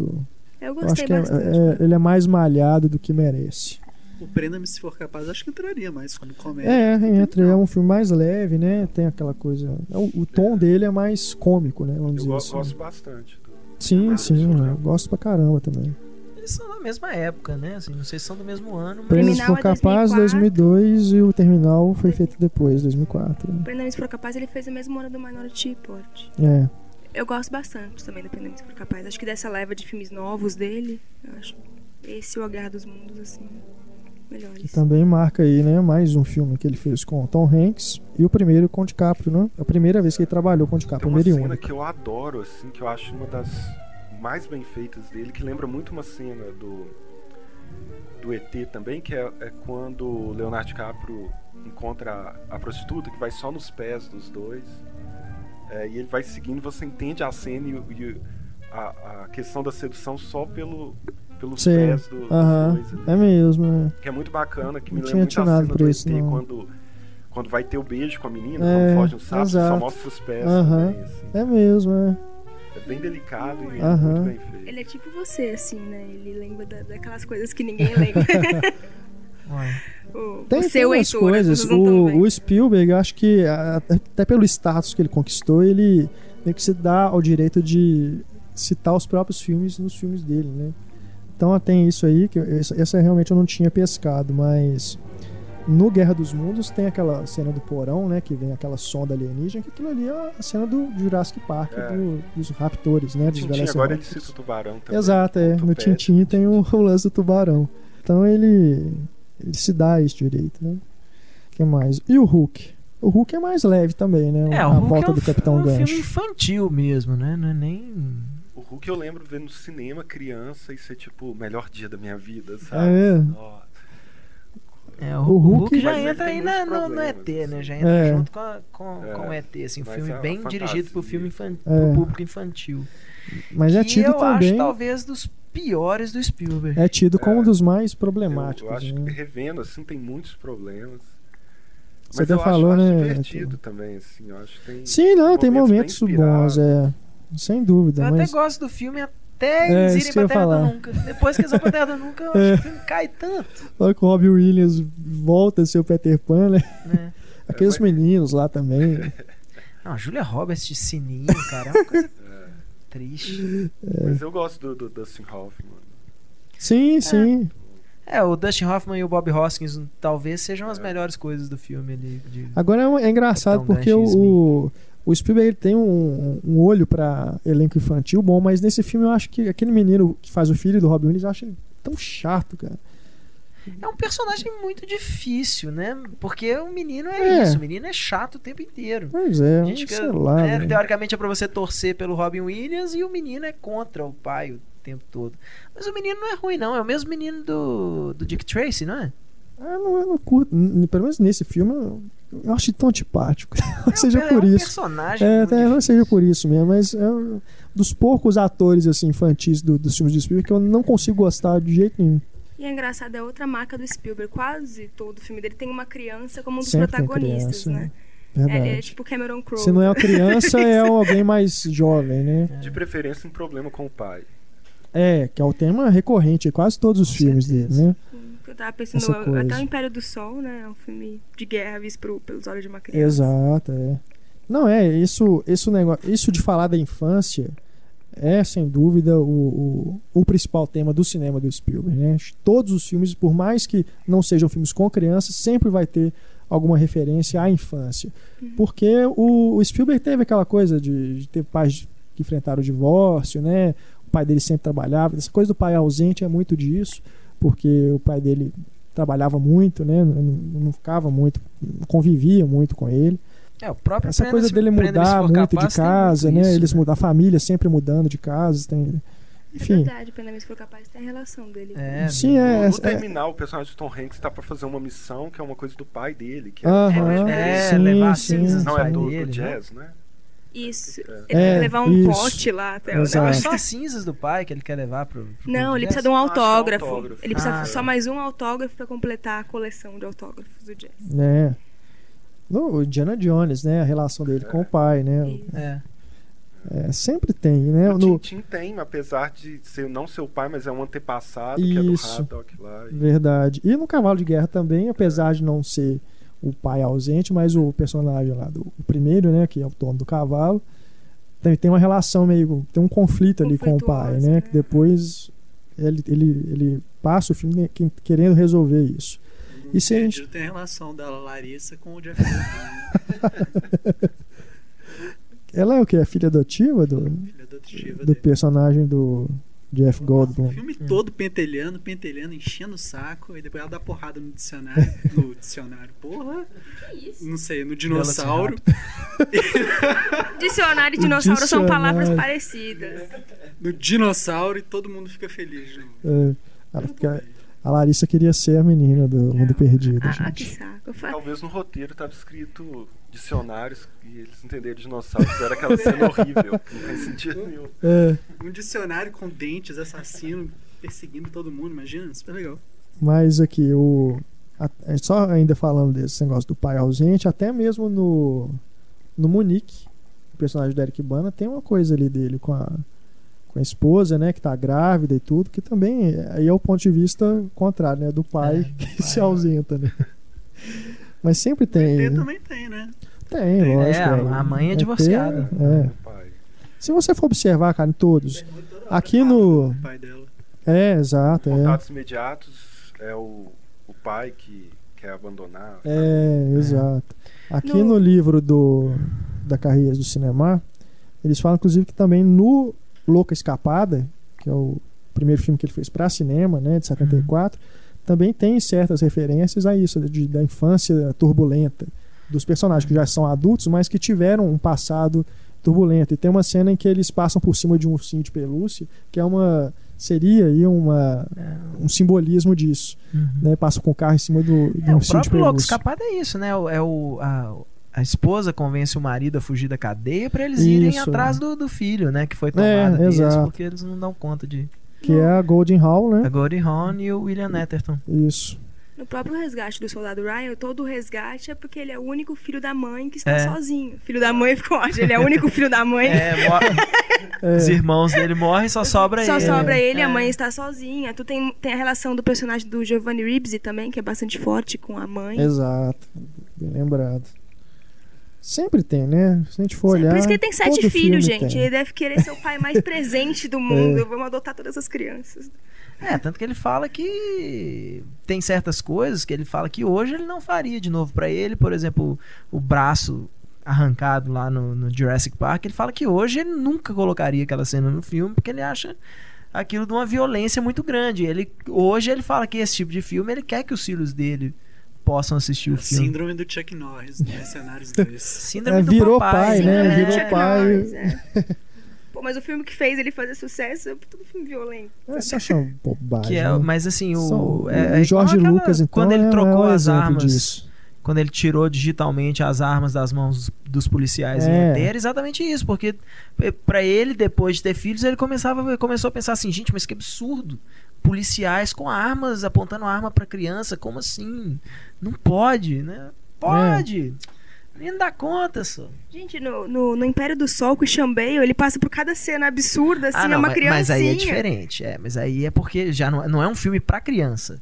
Não, mas ele colocou uma criança lá. Não, tudo bem. Ah, mas passando não, por mas, aquilo. Por mas isso que de Chambeio falar bate que- na mãe hoje em dia. Mas esses negócios de É. falar que filmagem traumatiza criança e tal, não sei o que, isso é uma bobagem, gente. Você tem, tem que imaginar assim, que Não ele é. bota- faz o menino fazer aquelas coisas todas, Cara. tem um milhão de pessoas em volta dele, iluminador, não sei o que lá, e provavelmente um- alguém com um, um- um copo de chocolate quente, quentinho lá pra ele esperando assim que ele acabar ali a cena. É uma bobagem você tem de falar que. Não, se O Christian Bale fulano, bate na mãe porque ele é o Batman. história do, do Heath Ledger ficou maluco depois do Cavaleiro das Trevas. É uma que que foi? bobagem. O que, que foi? O Christian Bale bate na mãe porque ele é o Batman. Nossa senhora. Ai. O que, que eu faço? Bom, gente, o podcast hoje fica por aqui. Que que é isso? Mas aqui, é, você falou aí, Heitor. Concordo 100% com você. Até porque muitos dos filmes do Spielberg que eu gostava quando era criança, o Indiana Jones, aquela cena do cara arrancando o coração, né? é, No o tempo da, perdição. Com São cenas, pô, aquilo ali é gráfico pra caramba. É, né? O Jurassic Park, mesmo com as coisas do dinossauro, de, de arrancar braço, comer os outros e tudo. É, pô, quem criança gosta de ver essas coisas, Claro. né? E, o- esse negócio do, do walkie-talkie com e arma, escopeta no, no Quem tem no que se ET, preocupar cara, com isso são os pais. disso, bicho. Quem tem que se preocupar com isso são os pais dos meninos É. que vão ver. O cineasta não precisa preocupar. Pois é, porque essa cena do, do, dos guardas, né? Segurando as armas. É um negócio que é um, é um detalhe. Você nem repara. Mas é, um detalhe que o cara tá com funciona espingarda assim na mão, mas justamente. Menor problema. É, assim, um não detalhe que serve pra diferença. construção do suspense da cena, né? E aí ele muda esse tipo, porque ele mudou, aí ele chamou atenção pra aquilo e todo mundo começa a reparar, né? Mas aí você tá falando os pais que têm que reparar. Acho que justamente por isso é um dos motivos que ele resolveu mudar. É, porque Por ele virou pai. Não, é falta de dinheiro. Se os pais começarem a reclamar, não vai ter gente assistindo o filme, ele vai perder grana. Nada. Sim. Assiste. Assiste. Essas É coisas. muito Bom. mercenário, Túlio. Que é... eu não. Eu não. É igual, é igual pensar assim, é, é, é, porque no final das contas, ter aquela arma ali ou não, não faz diferença nenhuma. Por exemplo, num filme igual Jurassic Park, por exemplo. Qual é a diferença de aparecer um, um braço decepado? Os meninos estão correndo pela própria vida lá no negócio e tal. Porque cai um braço assim e tal. Um braço até que se- bem. Bem borracha ali, né? Bem manequim aquele braço cair assim. É, Uma bobeira isso, gente. Ficar preocupado com esse tipo de coisa. é. Sabe? Tem que pensar aqui no. no é igual É o- a é o gente falou no último podcast. né? No Roger Rabbit, o cara toma dois tiros nas costas. Pro menino aquilo ali não faz a menor diferença, assim. Ah, morreu, acabou. É. né? Continua aí. Mas aqui, a gente tá falando do Templo da Perdição, vamos falar do Indiana Jones, né? Que é a série aí do Spielberg, né? A franquia do Spielberg. Caçadores da Arca Perdida, porra. É um filmaço, né, cara? Muito Aquilo pra mim é o. É igual a gente fala que o Duro de Matar, assim, é um exemplo perfeito de um filme de, de ação. Eu, pra mim, Os Caçadores da Arca Perdida é o exemplo perfeito de uma aventura. Né? É. assim. É muito Começou bom. com o Lucas e o Spielberg no Havaí. Né? É, É, o batendo Lucas papo. fugiu dos Estados Unidos achando que o Star Wars ia ser um fracasso. Só quando ele chegou no hotel, que tinha várias ligações, o filme tinha estreado em primeiro, era um grande sucesso. E o Spielberg viajou também com a esposa para Havaí. E aí contam que eles, o Spielberg contando o sonho que ele tinha de fazer um filme de 007, que nunca teve a oportunidade, que era o sonho da vida dele, que ele é fã do James Bond, e o George Lucas falou: Não, a gente faz o nosso, cria o nosso. E aí, a partir daí, é, começaram a desenvolver o Indiana Jones, que Indiana era o nome do, do cachorro do George Uhum. Lucas, que é o cachorro que inspirou, inspirou o Chewbacca também. O nome original era Indiana Smith, né? É, Quem, quem, que, quem que criou e quem que mandou trocar? é, então, foi um dos dois, não, eu não lembro. Agora eu não sei se foi, se foi o Lucas que criou Indiana Smith e o Spielberg falou, não, Smith não, É, e troca isso aí. "Soa Ou se melhor, foi o tipo, contrário, assim, se quando na- nos primeiros tratamentos do roteiro era Indiana Smith e aí acho que não sei se foi o George Lucas que ficava É. incomodado e falou, não, não gostei desse sobrenome não. Bota outro. E é um grande filme, né? Assim, acho É. a aventura perfeita. assim. Eu gosto muito, assim, eu lembro que os tons do filme vão, vão mudando, assim, né? Por mais que o, o Tempo da Perdição venha depois, eu acho ele bem mais cômico do que o primeiro. O É, humor sem mais, dúvida, mais é. crachado. O terceiro, terceiro é então, é, muito mais engraçado. ainda. Mas é estranho, porque... Mas não, mas o, o Última Cruzada eu achei ele mais. Ele é mais Cruzada- parecido com o. Hum, O Último Cruzado é uma piada do início ao fim. Mas eu acho ele mais parecido com o Caçadores da Arca Perdida que o Tempo da Perdição. Não, em tom sim, mas eu acho ele Tom. mais engraçado, principalmente Sim, pelo né, personagem é, do é, Sean sim, é, É, é, é, não, eu concordo, é. O tempo todo, É. o filme é piada. Não, é, eu, é piada atrás de entendi. piada. Só o fato de começar com ele novinho, né? Aquela coisa dele, não é, é. dele não, como concordo. escoteiro, aquilo ali é uma piada. Ele Sim, derruba sim. aviões com Faz mais guarda-chuva, piadas, é mesmo.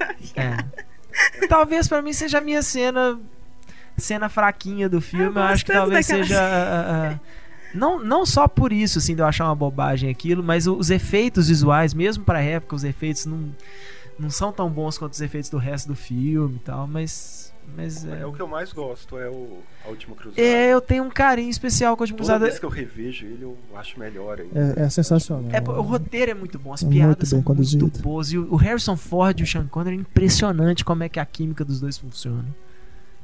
O Heitor tá falando aí da comparação do Caçadores da Arca Perdida com Duro de Matar. Eu acho que só a introdução do filme já vale como exemplo de como ser uma aventura no cinema. Acho que foi, tem o quê? Semana passada eu coloquei no, no Curto em Cena um- Sim, a uma animação stop motion, né? tipo, com os minu é, recriando os minutos iniciais do filme. É muito legal. É, aquilo ali, a, a- a pedra abertura rolando é atrás muito, dele e é. tal, É. aquilo ali é É, perfeição, aquilo ali. Tem um momento foda também que eu gosto no Indiana Jones. É o a hora que ele vai lutar com o ninja. O ninja tá lá, ah, cheio de espada lá, é só dar o tiro nele. Não É aquela- não, né? Hã? Aquela não, cena não é o ninja, clássica, é, é né? o espadachim lá, né? É, lá Não, não, no... ninja é modo de É. falar, pô. O cara tá... Que é o mais legal, que a ideia da cena é do Harrison Ford. É aquela clássica, né? né? Aquela, Trivia. aquela rodada de espada e tal, não sei o que, ele simplesmente tira o revólver e atira no cara. Era pra ter uma grande cena de luta e tal, e o Harrison Ford tava morrendo de dor de cabeça, que tava cansado. Ele falou: bicho, peraí, eu tenho um revólver aqui, por que, que eu não dou um tiro no cara simplesmente? Por que eu vou brigar com ele? Aí o Spielberg falou: ah, é, legal, beleza, faz isso. E Ele ficou. sempre né? vai lá e atira primeiro. Hã? É, ele sempre lá, atira né? primeiro. A, a Larissa hoje tá gostando de Nossa, piadinha, né? Eu né? Vou fazer stand-up daqui. É, No o Indiana Jones também atira a cena, primeiro. Só que ele vai tirar o revólver É. e não tem nada. Assim. É, É, verdade. é. no segundo filme, com certeza. O, o Harrison Grande Ford, inclusive, no, no Star Wars, aquela cena do Eu te amo, eu sei, É, né? também é também é uma dele. coisa dele, né? É. Que ele fala, né, Han Solo não diria eu te amo. Que é genial, né? Ficou a cena das mais famosas aí do Star Wars. E tem o Reino da Caveira de Cristal, que eu sei que vocês estão querendo esquecer. Eu não, eu gosto. Você gosta? Gosto muito. Olha, em comparação com os outros Indiana Jones, é- ele é bem fraco. Bem fraco. Claro, ainda é um filme do Spielberg, é uma aventura divertida e tal. Mas em comparação. Não, eu acho assim, eu, eu, eu fiquei decepcionado quando eu vi. Quando eu revi, eu achei melhor. Assim, eu acho que a expectativa atrapalha um pouco, mas assim, a cena dos macaquinhos, que ele sai lá igual Tarzan. Aquela cena das formigas. Nossa, aquilo é ruim demais. feitas também, É. as formigas, sabe? Eu É.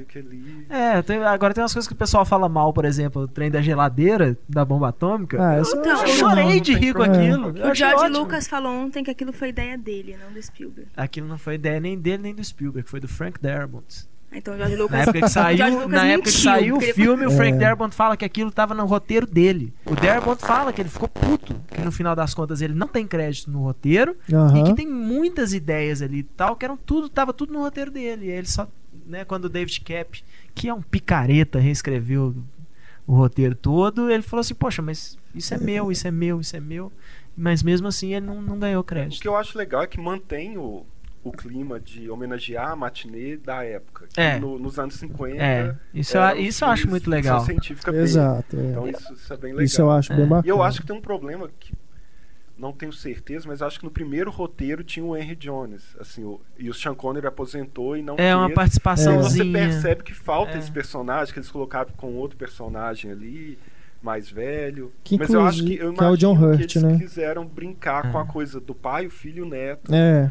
Mas que não- não- parece que não, é- não só esse tem do John Hurt, parece que o negócio de, de ter um filho foi assim, como o Sean Connery não topou voltar, então tem que mudar e Ah. nós temos que fazer essa relação de outro jeito. E aí fizeram.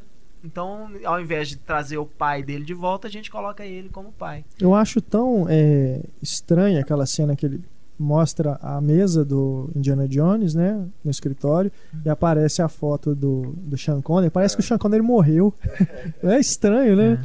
Parece que é uma homenagem posta, uma coisa assim. O Sean Connery morreu, pô. Aposentou. só. É, só aposentou. Uma pena, né? Que é um, pô, Tem um grande grandes, tem umas boas piadas ali no, no- no negócio. Mas isso que o René falou, eu, eu- é o que eu mais gosto no filme. É realmente isso, dele fazer essa homenagem à época mesmo. É. né, anos 50 e tudo. Então é, é mais ou menos aquele é mais ou menos inclusive mostrando como que o Indiana Jones já tá saindo de moda, porque é bem na virada, né, de quando tá acabando os filmes de aventura e passando para ser os de ficção científica, né? É. Tem a corrida espacial, né, aquela coisa que remete aí ao Toy Story, né, do cowboy ser substituído Ser pelo substituído pelo astronauta astronauta. né?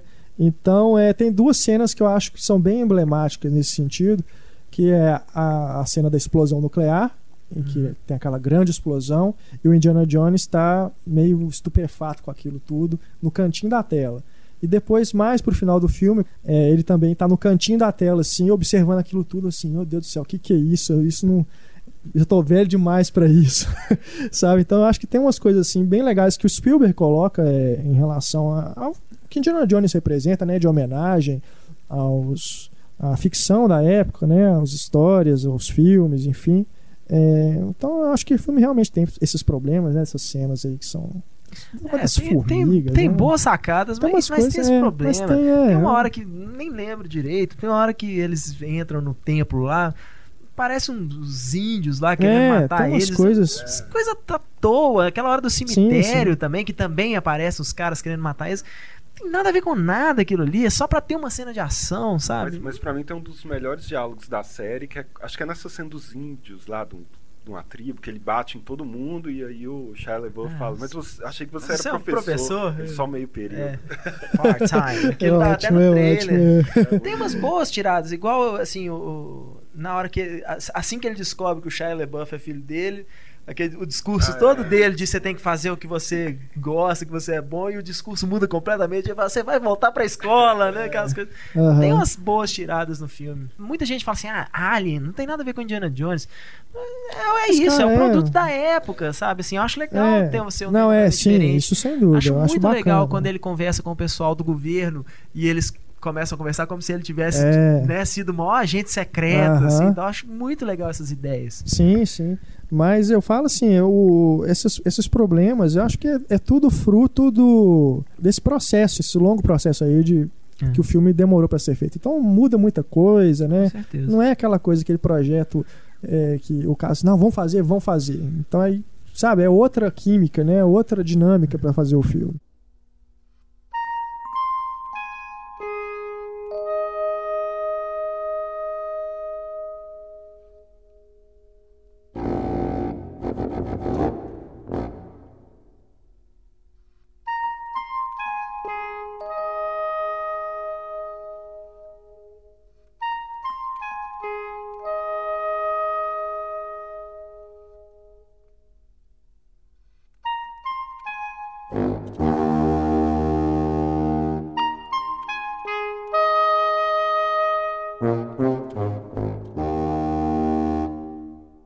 Vamos falar então das ficções científicas, Filme Bora. de ET?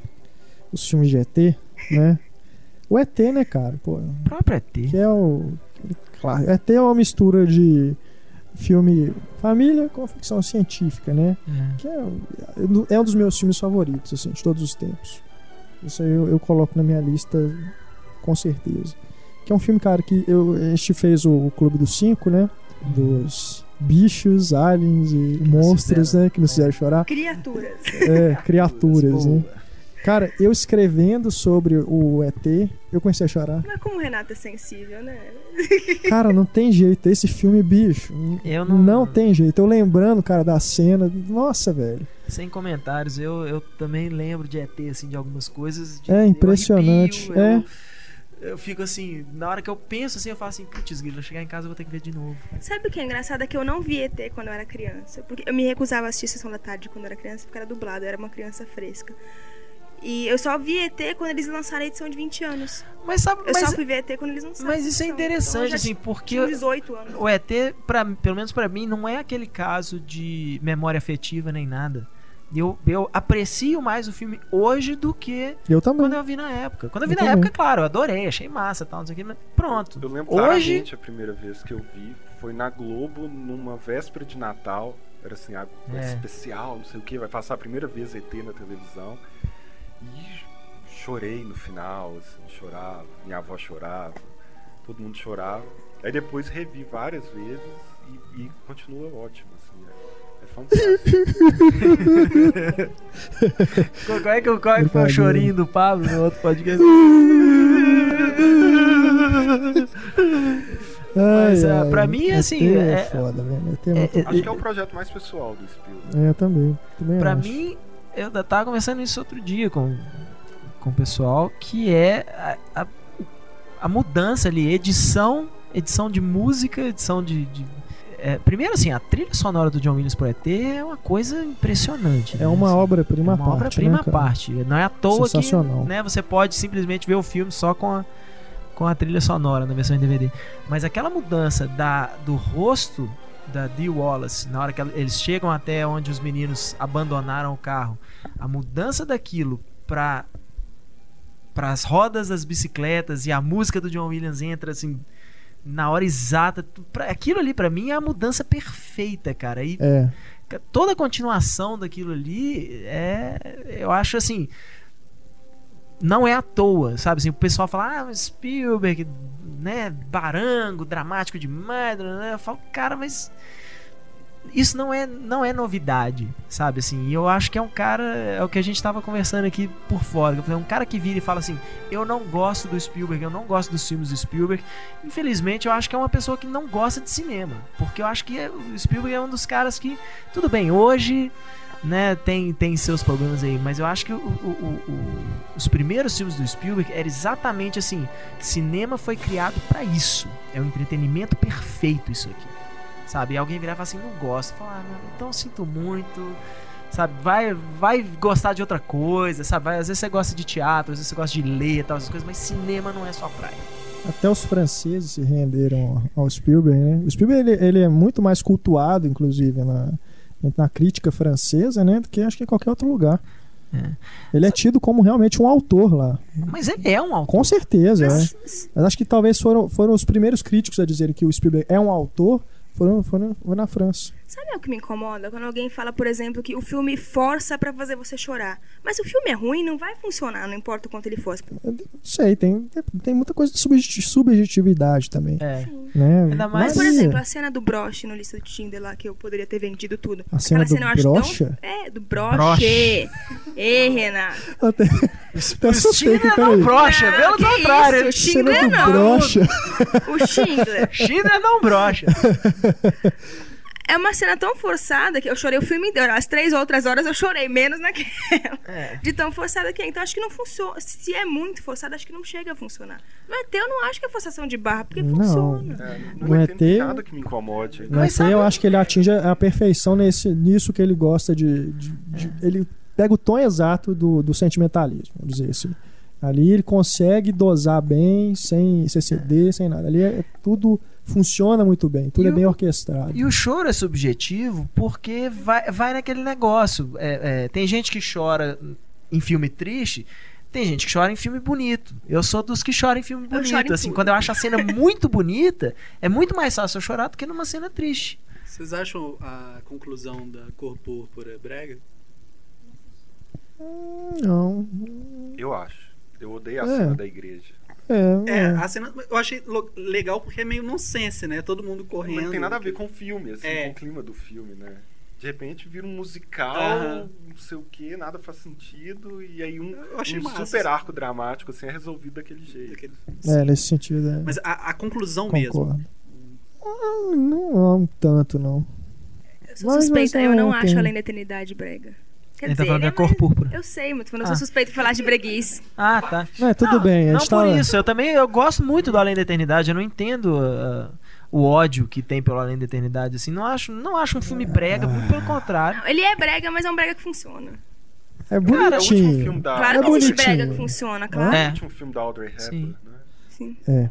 Nossa, mas eu, eu gosto do filme, assim. não- não- não- é, é- é aquele Eu negócio gosto, que eu falo eu da gosto lógica de, al- de própria, alguma. assim. é Eu não aquela acho coisa. que ele... O Spielberg, ele tem, ele tem filmes que ele faz assim, que a cena salva um filme. Algumas cenas salvam um filme. Com certeza. Né? Nunca você pode dizer que um filme do Spielberg é inteiro uma merda. Né? Sempre tem alguma coisa que. A própria explosão bom do avião demais. no começo do filme, eu acho aquilo tão legal, assim. É. Aquela cena eu acho muito bem O feita. máximo que você pode dizer é que ele não está inspirado o tempo inteiro, mas que todo filme dele sempre vai ter duas ou três cenas que você fala, pô, essa cena é muito legal. É, E o Além da Eternidade eu gosto eu acho que- disso. mas eu acho que o Spielberg é Eu exatamente. gosto da cena do Pode até ser o contrário. Small Gettings in Na verdade, é Eyes. assim. É, o- cada filme do Spielberg, às vezes, tem uma ou duas cenas que você pode pensar assim: putz, grilo, que coisa ruim, que coisa brega. Mas o resto do filme todo, ele tem uma, É, um nível de qualidade bom, Tem, tem, uns tem. altos, assim, que você fala assim: não, mas isso é massa. é. Então eu acho que muitas vezes, assim, as coisas ruins do filme dele, no final, no, no todo, eu falo assim: bicho, mas isso é tão pouco pra falar que o filme é ruim, sabe? Mas é aquilo que a gente tava conversando esse dia sobre o Woody Allen. O filme mais fraco dele, ainda assim, é um filme que vale a pena você ver. Com O certeza. Spielberg é a Claro. mesma coisa. O filme mais fraco dele, ainda assim, é um filme que vale a pena você ver. É, todo grande Tem diretor. um filme que você né? fala, não, é ruim esse filme mesmo, não vale a pena ver. Mas até, por exemplo, pensa no Soldado Ryan. Soldado Ryan é uma, é uma jogada de publicidade, né? Os caras irem pegar assim, ó, pega aí 20 cara, vai lá salvar um. Não faz o menor sentido, né? É uma, é uma jogada de publicidade do, do governo, assim. Mas você fala assim, poxa, mas uh, quanta gente assiste aquilo e- e acha aquilo tão bonito, o sacrifício dos caras vale por uma pessoa só. Se você pensa assim, tá, matematicamente salvar um cara morre, são oito, né? E ele não quer voltar ainda. o que dá mais raiva é isso. Então, assim. Mas é isso, não, mas eu, eu concordo que sim, isso e também essa coisa do Spielberg sempre quando ele acerta na- na- no lado emotivo é, é foda, né? Ele acerta em cheio. No Soldado Ryan mesmo, né? Aquela cena do que o Tom Hanks fala, faça valer a pena. Ele tem, Isso no é, isso é mínimo, foda, bicho. Isso é muito foda. ele tem no mínimo quatro filmes que me fizeram chorar demais. O Spielberg, assim, chorar demais. No mínimo. Nossa. Só, eu tô pensando só quatro. Não, demais. Tem uns que você Não, fala, ET ah, que ET é uma fonte, mas né? chorar demais. O que eu mais chorei foi Lista Tinder. É ter a gente derrete. Qual, qual que você chorou mais nesse Lista Tinder? Mas Qual- é, é, é pessoal mesmo. eu Tem os outros dois, não? Você tem anotado aí os outros dois? Aí, o ET me né? fez chorar. O, o aí eu chorei demais. É. Nossa, Aí eu demais. saí não, devastado não me emociona, cinema, não, cara. Nossa, eu, eu queria morrer. No... É um filme que eu preciso rever, porque não me emocionou, não, não. me pegou e eu acho aquele final, depois do final, Os ETs? é que, Eu Que não são ali me ETs, tirou do filme na hora, assim. Eu, Eu falei, acho vai um acabar filme- aqui no fundo do mar, que eu imagino que o Kubrick tenha acabado ali. E aí, É, aí um é final complicado, né, cara? Eu acho um filme mais interessante do que emocionante, mas eu chorei demais. preciso Não, rever, eu- eu- admito. eu acho que eu vi fiquei- uma vez, assim. Eu chorei rever. mais justamente nesse final depois do final. Eu não gosto Na hora desse que- final também. Mas não enfraquece Na o filme hora pra que mim. ele. emociona mais eles deixarem o menino, igual você faz com o Abandonado no fundo do mar? né, Não, sim, carro. sim, mas eu Eu falo também assim. acho. Se o é, menino morresse depois congelado que, ali ia ser muito melhor. depois que aqueles robôs, né, resgatam ele lá e aí tentam, né, quer dizer, o, o menino ele se- acaba se sentindo realizado pela memória que foi construída pra ele, né, de estar de volta ali com a mãe, quer dizer, é uma é uma mentira, né, é uma irrealidade. E é uma história triste, né, pô? É legal você ter citado esse trem da, da mentira, é. porque isso é meio que o papel do, do cinema. Né, assim, é, é igual você vê aí o pessoal, por exemplo, que. Sei lá, vamos citar aí o exemplo mais, mais óbvio, por exemplo, o pessoal do que. Os fãs de Crepúsculo, por exemplo. Eles se satisfazem emocionalmente com aquilo, né? Assim, com uma coisa que é uma mentira. Né? O, o- e, e- e você atacar aquilo Pra eles é uma coisa pessoal, né? Assim, é quase é aquele trem da, da identificação, que é, mas é uma identificação, é uma mentira, Mas né? Essa aí, identificação. eles pegaram é uma lenda que já existia e distorceram toda. Não, não tô falando disso não, não tô falando desse mérito não, tô falando só assim, é disso, de você ser suprido emocionalmente por uma coisa que nem é sua, Sim. um sentimento que não é seu. Mas é Ele- seu. Porque ele é, ele é um robô, mas ele é uma criança também. Não, eu sei, é exatamente isso que eu tô falando. O- o- porque os caras fazem a, a, pro menino, pro robozinho lá, pra ele ter a mãe, né? Que ele, de acordo com as memórias dele lá, pra ele ter a mãe. Mas aquilo é uma mentira. Aquela não é a mãe dele. É, não é. É uma fabricação e é a mesma coisa. Né? O cinema fabrica uma coisa pra você, pra olha, nas próximas duas horas você não, não são seus sentimentos, não, não são É, sentimentos, seus exato, é sentimentos aí da sua vida real, são seus sentimentos aqui, ó. Você sente o que a mocinha sente, ou o que o cara sente e tal. E é isso é muito legal em, em função do cinema, essa mentira tentando suprir aí a, a capacidade emocional das pessoas. Não é à toa que adolescente se envolve tanto com o negócio, porque ele ainda não teve essa, ele ainda não passou por, por aquele monte de coisas que a gente, né, que, o- que os adultos já passaram e já ficam mais não é insensíveis que eu queria falar, mais é, é, resistentes, vamos dizer.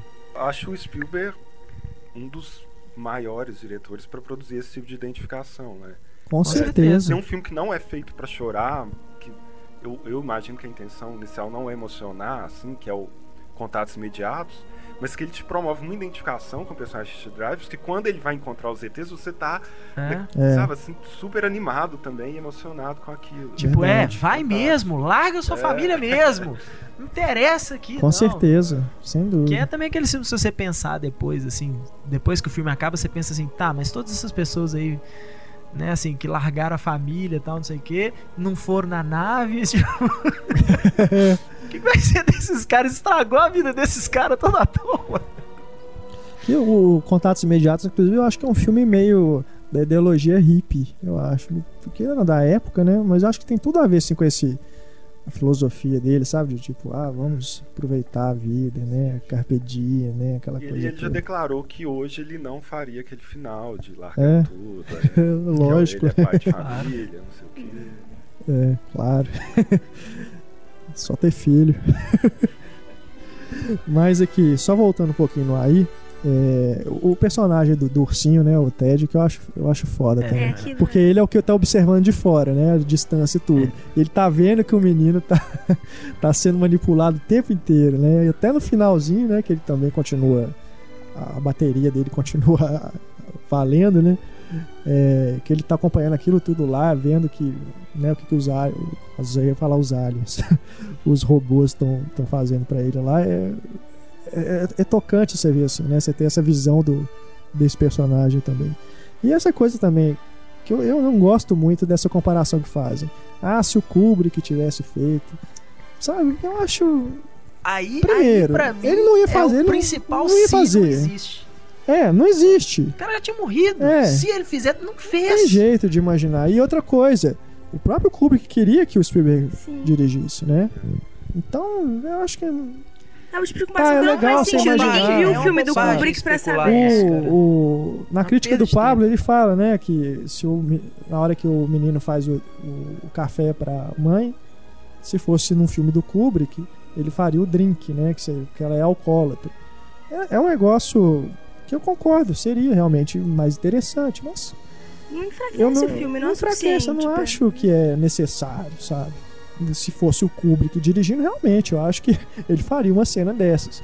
Mas, cara, o filme é do Spielberg, tem acho que a gente tem que analisar como tal, né? É, acho que a morte do Kubrick foi tão repentina assim também, né? Ninguém foi- pegou todo mundo de surpresa e todo mundo ficou querendo, ficou imaginando, né? Pô, esse filme o Kubrick podia ter ficado vivo e feito ele, né? Tem uma coisa interessante que sempre que fala do AI, eu lembro, é que no futuro do AI tem as torres gêmeas do World Trade Center. É mesmo, Isso me marcou porque eu vi no dia. é verdade. No, no 11 de setembro de 2001. Foi o dia é? que eu vi o AI é, Ó. no cinema.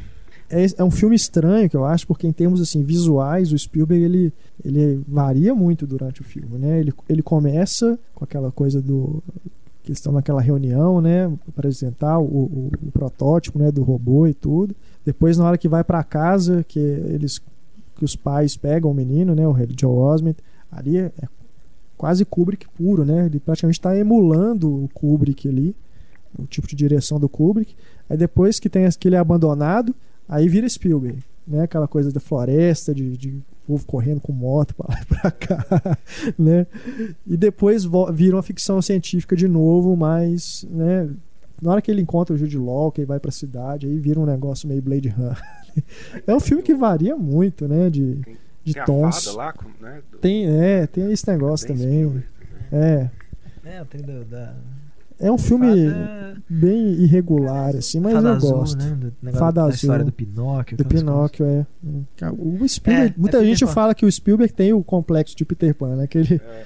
ele se recusa a crescer, né? Eu que acho aliás. que ele faria, tipo, o resgate do soldado Ryan se ele não tivesse crescido. coisas. Será que não? Será que menino adora guerra, né? Brincar de guerra, de Mas ele não soldado. pensaria naquele plano inicial se ele fosse uma criança, criança. é, Ah, mas peraí, tecnicamente o Spielberg nunca foi criança. Sim, tecnicamente ele sempre foi foda. O, vocês falaram do Contatos Imediatos, tem outro foco comum dos atores, né? É Tem. incrível. Tem. Aliás, se eu não me engano, foi o Truffaut que foi o primeiro cara a falar. O Spielberg é um autor. Se eu não me engano, foi. E Eu brinco que tem o Truffaut no Contatos Imediatos e o Hitchcock no Tintim, porque tem um mordomo do, do Parece Tintim, mesmo. Que é o Hitchcock. Parece demais. Mas aqui, ainda falando um pouquinho das fic- ficções científicas, tem o Minority Report, que também é um filme que eu acho que ele oscila bem, assim, de, de visuais. É a hora depois que o Tom Cruise é, inicia a fuga dele, né? Depois que ele cai naquela armadilha, né? Toda. Vira um filme meio de terror até, né? Aquela coisa dele, um filme B, sei lá, na hora que ele vai pro, pro consultório lá, né? Pra trocar o trocar o olho, olho, né? né? Que, que é bem feito pra caramba, mas É, é, uma coisa que muda tá totalmente dentro, de, de, tá de cego, tom. né? É. Com uma É. faixa no olho e vão chegando os bichinhos. Isso, é. Mas Isso no AI é muito legal, né? Mostra esse negócio. Oh, no AI, desculpa. No Minority, Minority Report. Report é muito legal, porque ele mostra isso. Ah, tá, a tecnologia avança, tudo, mas avança pra quem tem dinheiro, É. né? Para quem não tem Aham. dinheiro, as pessoas continuam morando em lugares horrorosos, continuam tendo problemas, né? Acesso à, à saúde, esse negócio é tudo muito precário e tal. Isso não aí é muito legal essa e diferença. o Minority Report tem uma, uma fotografia, uma Ai, ambientação bem no ar mesmo. assim. Sim, sim, é. Nas sombras, uma chuvinha. É. Aquela fotografia ela é quase um preto e branco dentro do Aham. possível, assim, Aham. bem lavada. E ao mesmo tempo, o, um dos. Acho que um dos melhores filmes dele em termos de efeitos visuais. Assim, eu acho os efeitos muito, muito bem feitos. Impressionantes, assim, né?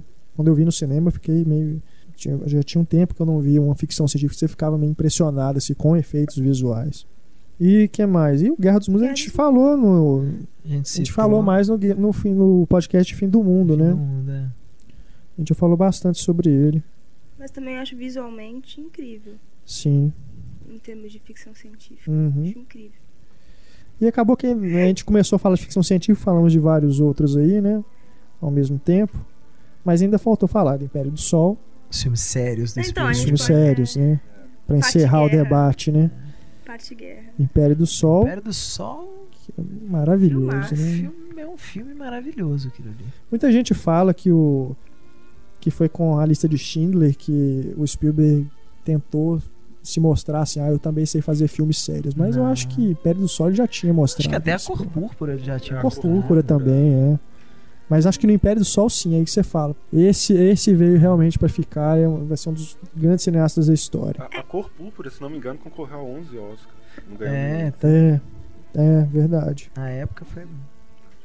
Muita, eu lembro disso também. Eu acho não que sei falam essa coisa de se estabelecer como série porque o Império do Sol ainda tem uma coisa muito lúdica, porque ela é pelos olhos de uma criança. Então É, ele é bastante é, talvez lúdico. seja por ele não isso, mostra é. uma cena de batalha sequer. Não tem uma cena de batalha forte no filme.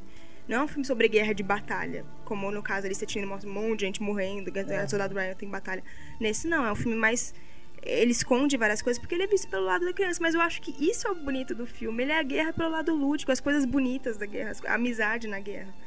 Eu acho fantástico. Que é, né, pra quem não sabe, o Christian Bale, né? O Batman. Christian Bale, um Ele dos maiores tava- atores da. Foi o primeiro filme dele? Ou ele já Não, tinha feito alguma Ele coisa já tinha antes? feito Já antes, tinha- mas acho que esse É. foi o primeiro grande. Uhum. No Império do Sol, se não me engano, ele tinha 11 ou 12 ou 13 anos por aí. E Depois é ele fez o, a lista de Schindler, que a gente já comentou pontualmente aqui É. ao longo do debate. O Amistar, que a gente falou, né, Heitor? Que é um filme que a gente esqueceu. É, o Amistad é um filme esquecível, né? É. Assim, ele não, não, não marca. Talvez até por. Acho que qualquer filme com o Matthew McConaughey que você precisa dele num, num papel É. assim marcante, ele não dá conta. E eu gosto dele em papéis sérios. Eu assisti outro dia O Poder e a Lei, assim, então eu acho É, ele eu tão melhor, assim, tão além do que essas comedinhas românticas que ele faz, que é sempre a mesma coisa. E por mais que ele faz o mesmo personagem, né? O cara meio surfistão, charmosão, não sei o quê, mas eh, pelo menos ele tenta ser sério, né? E é mais, ele é mais convincente. O, o A Lista de Schindler é engraçado porque filme de guerra me faz muito mal. Me faz mal mesmo. Me sinto um ser humano horroroso. Até hoje eu não consigo lembrar de algumas cenas do pianista. Então a Lista de Schindler eu evitei ver a minha vida inteira porque eu sabia que eu ia chorar sem parar. Aí eu fui assistir há pouquíssimos, pouquíssimo, pouquíssimo tempo atrás. Nossa, sabe o que é chorar três horas sem parar? Como se sua vida tivesse acabado. eu chorei demais. E a Alice, a Alice de Schindler, na verdade, pra mim, cara, não era nem o Liam Neeson. Quando acabou o filme, eu falei assim, Aham. putz, grilo, esse tal desse... Na, na época eu ainda achava que era Ralph Fiennes, né? Falei, cacete, esse Ralph Fiennes é é foda esse cara. Quem, da onde que saiu esse cara? Eu, eu tenho uma experiência pessoal assim forte com a Liz Schindler, porque eu fui à fábrica do, do Schindler. Eu cheguei em frente à fábrica do Schindler e comecei a chorar, É? assim. E, Ó. e a minha memória da- é só do Spielberg, assim. É, aquela, a relação que eu tava tendo ali não era nenhum tipo de relação pessoal com nada, assim, era, era puramente do filme, assim. A, a- minha memória do- ali do Holocausto, preto e branco, sabe? E, e aquela emoção vindo toda por, por causa do filme. Assim, é uma coisa que, que entra mesmo. assim. Uhum. Aquela cena das pedras, que eles vão colocando as pedras no final no túmulo, aquilo é muito bonito, né? Os, os sobreviventes de verdade. Eu achei isso muito forçação de barra. Ah, não é. Não é porque você não tava lá, ó. filho. Tá, tudo bem. A Larissa tava, por isso que eu ela tava, sente tava lá comendo batata. a, a vida passada dele. Mas é, se você não chorou o filme todo, você vai chorar agora. Quase. Não conseguiram. A cena É, das eu- crianças entrando no caminhão. acho que- Eu tendo a concordar um pouco. viu? É, eu não, não tiro a razão do, do Túlio, não, porque eu acho que o Soldado Ryan tem o mesmo problema. É. É completamente desnecessária aquela cena final da volta no cemitério e ele falando falsas diga que minha vida valeu a pena e tal, É. não sei o que lá. É desnecessário, sabe? Eu, eu acho que eu acho bonitinho até assim o filme começar Sim, nos sim, dias é, atuais, com mas- eles indo no cemitério e tal. Menor problema. Mas aí, aí no final você fica parecendo, até tentando fazer uma reviravoltazinha lá, Shyamalan, assim. Ah, aqueles olhos não eram o Tom Hanks, aqueles olhos eram o É. Matt Damon, sabe? Não precisa. É né? Mas ali é diferente, eles estão pegando personagens ficcionais. Eu acho que ele- eu vejo a lista Tinder como uma homenagem. É uma homenagem ao povo dele, assim. E eu vejo aquela cena final como o ápice da homenagem. Não, é uma homenagem, Não mas acho o filme sensação todo é uma homenagem. Sim, Mas isso que eu tô no- falando, o filme todo é uma Mas homenagem. no Soldado Ryan, apesar de serem personagens ficcionais, ele tá fazendo. O que tá dizendo ali é pelo que aconteceu na história real, né? Os, os personagens ficcionais ali é só o, o, o Ryan, né? E a família dele. Mas o, ele mostra, ele filma no cemitério mesmo, né? Se eu não me engano. É, aquele lá é o cemitério Não dos é? né? E, aquela, e o desembarque da Normandia é um dos grandes momentos da história É. do cinema. Sim, É. te- tecnicamente, nossa. Que é um que acabou se transformando num dos grandes problemas do filme. Que muita gente fala que é, o É. filme É bom por causa daquilo. é bom por causa daquilo. Depois Não, daquilo Depois não tem mais nada. presta mais. Não, É. mas mesmo assim. Não, não é. Aquilo é o que segura no filme. Você passa o filme o que, que vai vir depois disso? Porque se É, no começo é assim. Isso, isso, isso é muito curioso no cinema, porque às vezes a gente fala assim, poxa, mas a melhor cena do filme já é assim no começo tal, né? e, de- e depois. Mas é, é isso que é o interessante. Ele consegue colocar aquela cena de uma forma que em qualquer filme te- deveria ser a cena final, ele faz você querer ficar com os caras depois. Tipo, putz grila, são esses caras aqui que sobraram daquele inferno. Então eu quero acompanhar a história desses caras agora Não, até o final. É é- aquele filme que você não tem vontade que o filme acabe. Você Sim. você quer continuar Eu acompanhando acho aqueles que é muito caras. importante no Resgate do Soldado Ryan ele mostrar o horror máximo da guerra de cara, porque é o que vai te fazer questionar o filme todo. Nossa, É. mas esses caras estão caminhando pra uma outra coisa parecida, mas pra Exatamente. salvar um cara só, né? E é porque É um já Verdade. absurdo isso, né? Mas os caras vão, né? Obedece ordem e vão. E é engraçado, né? São os dois filmes que ele ganhou o Oscar, né? Foi Lista Tinder e Soldado Ryan. Os dois filmes que mostram o horror da guerra mesmo. Porque aquilo, Império do Sol é um filme da guerra, mas não mostra o horror da guerra. Pra gente finalizar, então, faltou o Munique. Que o Munique, é esse eu digo. Eu acho que o Monique é o é filme, o filme mais adulto do Spielberg. Exato, isso que eu ia falar. É o filme que realmente me convence que o Spielberg sabe fazer um filme adulto, sem apelar para sentimentalismo, barato, qualquer outra coisa que as pessoas criticam. E esse é um filme que eu acho que é, você fala assim, esse é foda. Mesmo Esse é os foda. outros filmes adultos É. dele, ainda Não tem deixa- uma coisa, uma Exato. mágica que o Sempre Spielberg tem. consegue colocar. É, Mas o Munique não. O Munique Munique é um não. filme Ele é cru. cru. exato. Ainda assim, é, tem toda a cara de um filme do Spielberg, mas ele, né, o clima dele, a atmosfera dele não é Eu não sei Não. se é esse, é- mas eu acho que é isso que me surpreendeu no Munique, assim. De repente eu vi um filme do Spielberg que eu falei assim, ó, se você me falasse que era outro cara, outro diretor, eu acreditava. Normalmente os filmes do Spiel- do Spielberg você olha e fala assim, ah, isso aqui é Spielberg puro, isso aqui. E mesmo assim, o Munique tem muitos dos temas de sempre do Spielberg. Mas acho que visualmente, até narrativamente e tal, acho que talvez seja o filme dele que ele mais assim, fala assim, agora eu vou. Agora eu vou fazer uma. tentar fazer uma coisa que eu não fiz hoje. Não, eu acho que ele explora, ele sabe? explora realmente outros outros tons aí, né? É. Mas tem cenas, por exemplo, aquela da, da- na hora que a menininha vai atender o telefone, é Spielberg puro, né? É, aquilo é. É, é, pois é, mas até isso eu penso Já assim. na é hora que eles Spielberg, vão- É questão de ser foda. É, foda Mas é uma cena que você fala que, pô, é o Spielberg que sabe fazer isso. Eu acho que Já naquela cena em que o eles vão, no- acho que é num, num barco, não sei, que eles vão atrás da espiã lá, que matam ela a sangue frio, assim. Ali você já fala, pô, o Spielberg fazendo isso, caralho. Caralho. É. Acho que a, cena mais Spielberg ali. Quer dizer, mais Spielberg. Acho que a única cena que talvez o Spielberg que eu falava assim. Tá, isso aqui podia ter. Não precisava disso. É a cena de sexo. Acho que é a única cena de sexo que existe na dessa. história da filmografia inteira do Spielberg. É a única cena de sexo que ele já fez, assim. E É. ela é meio meio mal filmado, sei lá, se mal Mas eu filmado gosto, é que, eu- Não, não acho que destoa, Pelo- não. É só que você vira e que ela assim, "Nossa, representa, né? E até, às vezes até é isso mesmo. Às vezes até a intenção é essa, assim. Claro, depois disso tudo que aconteceu, você tá esperando o quê? Que o cara vai chegar e. Não, é um trem meio. meio difícil de assistir aquela cena, É. né? E, É o anti-James Bond, né? É. O cara que É. mata todo mundo vai lá. e vai lá e o resto é tudo remorso, é tudo. Tipo, tá legal, né? Missão cumprida. E aí? O que acontece nos caras, Tem uma cena sabe? que eu gosto muito na cabeça do do, Monique, cara que é desse. muito angustiante, que é quando bate a paranoia no Eric Bana, que ele começa a cortar o colchão e, Aham. sabe, é, é bem, bem marcante. É. aquilo. Verdade. Ele isso muito bem. Munique é um grande filme. E tem o Daniel Craig, né, cara? Antes da É. fama. Verdade. assim. Eu tava reparando isso hoje. E aí tava reparando na capa, assim, que a capa é o Eric Bana, de todo tamanho, assim e tal. E ao fundo, uma figura desfocada, assim, completa. Você não consegue identificar quem é, mas quem já viu o filme fala assim, ó. é o James Bond, que, que hoje, que hoje, hoje é um astro assim, É. muito maior do que o Eric Bana. Você fala assim: olha, é o James Bond. Voltou a trabalhar com o Spielberg agora no Tintin. No Tintin. Ele faz quem no Tintin? Ele faz o vilão. Ah, tá. Verdade. Agora que eu pensei, é verdade. Nenhum filme do Spielberg tem cena de sexo, por isso que o Túlio tá lista quieto. de Schindler eu acho que tem.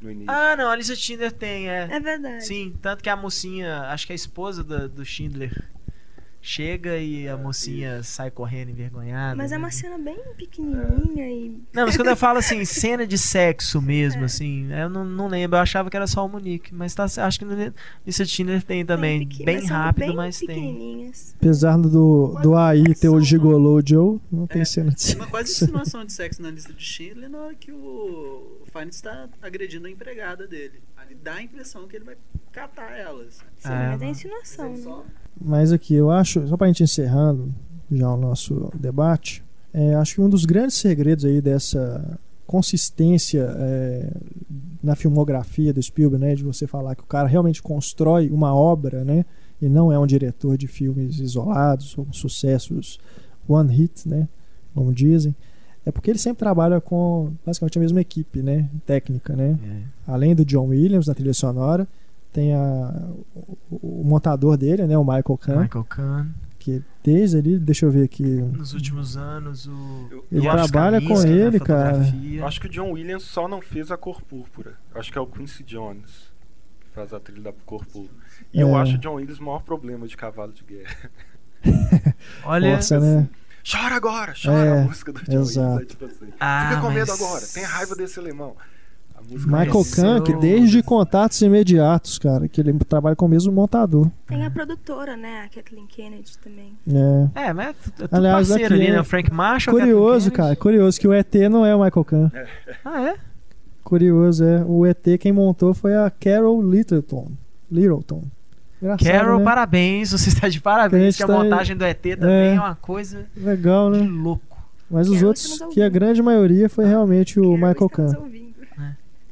E você falou aí, né, do diretor de fotografia dele. É o Janusz Kaminski. Mas o Janusz Kaminski é mais. é, assim, não é recente. Já deve ter uns bons. É, começou na lista de 15 Schindler. anos. É, mas é, ele usava Mas se outros você antes. observar de lá pra cá, o visual adota uma identidade, né, que é, é É. bem parecida em quase todos os filmes, né? Ainda assim, ele consegue manter por o espírito. É aí que você- a gente fala, a gente volta naquela aquele debate da importância do, do, do diretor, né?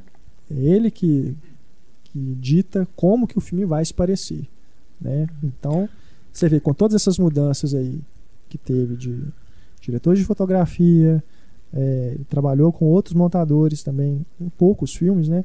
Mas ainda assim você vê que todos os filmes têm aquela Com identidade certeza. que é o Spielberg que está É, mas editando. o Spielberg edita o filme primeiro, né? Na, na Moviola ainda. Sim, sim. Ele ainda faz uma versão na Moviola e tal, e depois que o cara. A primeira versão do. do- da- não é que a primeira versão, mas o Spielberg até hoje gosta de usar a Moviola pra, pra ir montando o filme dele. Sem falar os roteiristas, né? Com quantos roteiristas que o Spielberg trabalha? Cada filme é um roteirista Olha, diferente. né? Infelizmente, ele trabalha muito nos projetos comerciais dele. Ele trabalha muito com o David Cap, que fez Indiana Jones, esse último. Ele fez o Guerra dos Mundos, também o roteiro é dele. É, até o próprio Jurassic Park, eu acho que o roteiro é dele também. O Tintin tem o Edgar Wright. né? É. É o Edgar Wright Uhum. e o Joe Cornish, que fez esse que sa- saiu agora em, de- direto em DVD aqui, que é o Ataque ao Prédio. Ah, sim. Fez- Eu, eu vi, é bem, bem Na verdade, ele, não é nem que ele fez sucesso, não, porque ele não fez, não, mas assim, a crítica, a crítica especializada gostou bastante do filme. É um filme bem divertido. Mas ele trabalhou também com os Zemeckis, né? Lá, lá É. atrás. É, Quer ver quem mais? Eu aqui? já vi muita gente. Tinha gente que achava que o De Volta Muita pro gente, tem Futuro, uns caras que como é uma depois produção sumiram, do né? Spielberg, o povo achava que o De Volta pro Futuro era do Spielberg, Aham. o primeiro filme. É, Eu ouvi falar que ele que deu a ideia do DeLorean. Porque Que no era uma roteiro era uma geladeira, e ele ficou geladeira. crianças entrarem em geladeira. Morrerem depois ele- lá. depois ele usou geladeira no Indiana Jones. Mas os filmes que ele mesmo escreveu são poucos, né? São, eu acho que é só Contatos Imediatos. Contatos imediatos. Teve mais um aqui, quer ver? Tem mais um? O. Aí, Aí. ele né? co-escreveu, né? Vocês, vocês ele viram escreveu. o Tintin? Ainda não. Não, mas eu vi o Cavalo de Guerra. Eu que vi isso, acho que. Não, acho vi que só o eu Cavalo que de vi, Guerra né? ainda. Tintim. Que eu achei o Tintin meio um retorno ao, dos anos 80 do Spielberg, assim. Sim, sim, de certa forma, mas eu, eu ainda achei assim que por- talvez por ser a primeira experiência dele com animação e motion capture e tudo, eu acho que ele ficou meio. Não sei, eu senti que. assim. É, eu acho que o Cavalo de Guerra tem muito mais. Ele tá muito mais. Ele respira mais, assim, fazendo filme do que no, no Tintin. Eu acho que tem umas coisas que. Ele meio que tentou, tipo, usar aquela câmera na mão ali, muitas sequências. Não Tem, sei tem um se plano funciona sequência de perseguição no Isso é Marrocos genial. que é Isso é, isso é coisa fabulosa, né? fantástico. Aquilo ali vale, vale o ingresso, aquele, É. aquele plano de sequência. Eu gostei, gostei muito do Tintin. Eu gostei Não, eu mais gostei do também. Cavalo de Guerra. Eu, eu curti mais o Cavalo de Guerra, Então, por quê? porque eu acho que é mais Spielberg do que o Tintin. A Larissa ela tem um problema sério com o Cavalo de Guerra, porque Eu ela não tenho. aceita que ninguém goste do filme. É É, mentira, incrível eu não isso. sei, eu tô perguntando por Você já quê. viu? Sempre que eu falo que eu gosto do filme, aqui no- no- na redação, ela fala assim: Mas não é possível. É Mentira, impossível, que não O filme é fala muito assim. ruim, não sei o quê. Eu não Deus falo do céu, assim, é mentira. calma. O Renato, o Renato tá com mania de coisa. perseguição, não Eu fala. não. Você já vai ver o Amanhecer parte 1, Larissa? Não, ainda não. Que que é Aí, isso? às vezes a Larissa vai ser a que vai gostar de Amanhecer parte 1 aqui É. na redação. Me fazer companhia. Não, é mentira. Eu tô, pergun eu tô curiosa Não, pra saber é por quê. Eu pergunto por quê. Só isso. Eu não tô. Gente, então, ué, tô falando. Eu acho que é um filme mais Spielberg do que o Tintin. ué. Gente, Tem certas coisas que a gente tem que. ah, ah, ah, muitas vezes a gente pensa assim: ah, mas tal coisa é desse jeito, é igual isso. Ah, mas isso aí é muito dramático. E daí? É pra ser, ué? Sabe? Então, eu sou desse, eu já, já disse isso aqui várias vezes. Eu sou do- daqueles caras que gostam, valoriza mais o, o visual do filme que a história. Então, Sim, o visual. eu é acho. Teve- Então, é por isso eu gosto mais. Eu acho que o visual do Cavalo de Guerra é mais Spielberg do que o visual do Tintin. Quando eu era mais, Explicado? mais jovem, Ai, que coisa, Renato. Eu não tô pegando no seu pé, eu tô perguntando. Teve uma vez, quando eu era mais jovem, eu fiquei, fiquei tava conversando com um um amigo nosso, um crítico amigo nosso, que é o Carlos Quintão. E eu não esqueço desse dia. Foi o dia que eu parei, assim, de falar assim. Que eu, que eu decidi que tem que entrar no espírito da coisa. Que eu lembro que eu falo, não lembro de qual filme a gente tava falando. Eu falei assim, pô, mas isso aquilo ali e tal, bobagem, mó nudez gratuita lá no negócio. Ele olhou pra mim e falou assim: qual o problema quando nudez ser gratuita? Tem que ser gratuita aí. Qual que é o problema? Você tá achando Uhum. ruim aparecer mulher pelada em filme É. agora? Mas aí, assim, mas é exatamente pra isso, pra tudo. Aí fala assim, ah, mas não sei o que, é muito barango, muito dramático, mas se obedece à lógica do filme, entendeu? Se ele não distor do filme, é igual, por exemplo, a, a, a cena do, do Schindler lá, ah, podia, ah, podia ter feito mais. Destoa. Por isso que ela causa aquele estranhamento. Mas se o cavalo de guerra inteiro for uma jecança, a gente tem que começar a pensar por ele. A gente tem que começar a avaliar o filme pela jecança dele. Eu sei, eu sei. Meu problema com ele é a, é a história. A história, ela não é, não é Você não gosta de cavalo. Você não gosta de É cavalo. isso, você não gosta. Pior que pra falar a verdade, as melhores cenas do filme Você são as que não, não- tem cavalo. Você não ganhou o seu querido pônei que você pediu no Natal de Não, gente, eu não sou a única pessoa que 1984. não gostei do filme. Não sei, não. Não, eu Ah, acho é, uma a grande maioria das pessoas cinema Muito pelo Spielberg, contrário. É meio Sim. Spielberg dando uma de Tarantino, assim. E, e- porque o filme vai mudando. Começa uma comédia. É, começa uma coisa Até meio a baby, né? muda, assim. Parece uns filmes Tem close- que passavam no SBT. Tem close tarde, no assim, pato, sabe? né? Aquela coisa. É.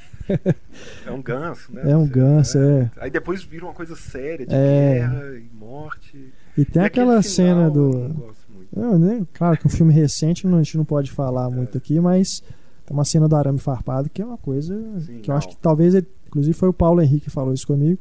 Ele acha que ele fez o filme por causa daquela cena. Fantástico. Ele, ele bobear, ele leu o livro. Falou assim, porra, essa cena, tem que filmar essa cena. Aquilo ali realmente é, Não, é, é- foda. é impressionante mesmo. Uma E o- cena que eu acho bonita é uma cena simples, aquela cena do moinho passando. É, é, cena também. essa, é- extremamente essa é- bonita. É, é muito bacana. Bem também. sutil. Com certeza.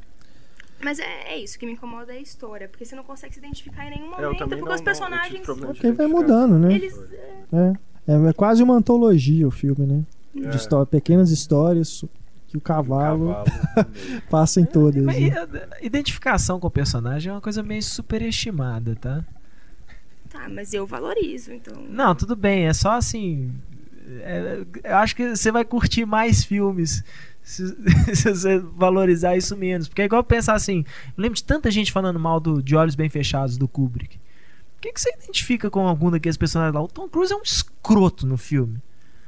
Não, os filmes do Kubrick... Tava revendo o filme recentemente. você Tom Cruise é um escroto. Sabe, assim, ele é, é aquele. É exatamente. É o cúmulo do hipócrita aquele cara. Tipo, eu, eu faço tudo certo, tudo direitinho, né? Na hora que você vai ver no filme, você fala, bicho, esse cara é um filho da puta. É um, é, é um incompetente também quando ele tenta ser, mas. Mas Mas tenho é. certeza que na hora que ele vai lá pra Soruba lá, o Túlio se identifica com o filme. Eu gostei do filme, eu me identifiquei com ele em outras partes também. É interessante. Ai. É Caso um que eu já tenha participado de uma festa daquelas, eu acho. Que você se lembre, né? Que eu me lembro. Então, gente, só pra gente terminar o nosso debate sobre o Spielberg, os próximos projetos dele, né? Ele já tá filmando o Lincoln, Lincoln. que é a história, uma cinebiografia do presidente dos Estados Unidos, o Abraham Lincoln. Como Com o Daniel Day-Lewis é no papel principal. Abraham Lincoln, porque tá igual. É o Daniel Day-Lewis, né? Que é um projeto que, né, a gente falou aí, Tem ficou vários e vários anos que ele tá desenvolvendo. O Liam Neeson, que seria, né, É. inicialmente. É, desde a época do Schindler, o, É. Spielberg já falava que queria fazer o Lincoln e que o Liam Exato. Neeson seria o. Aham. É a primeira biografia do Spielberg, né?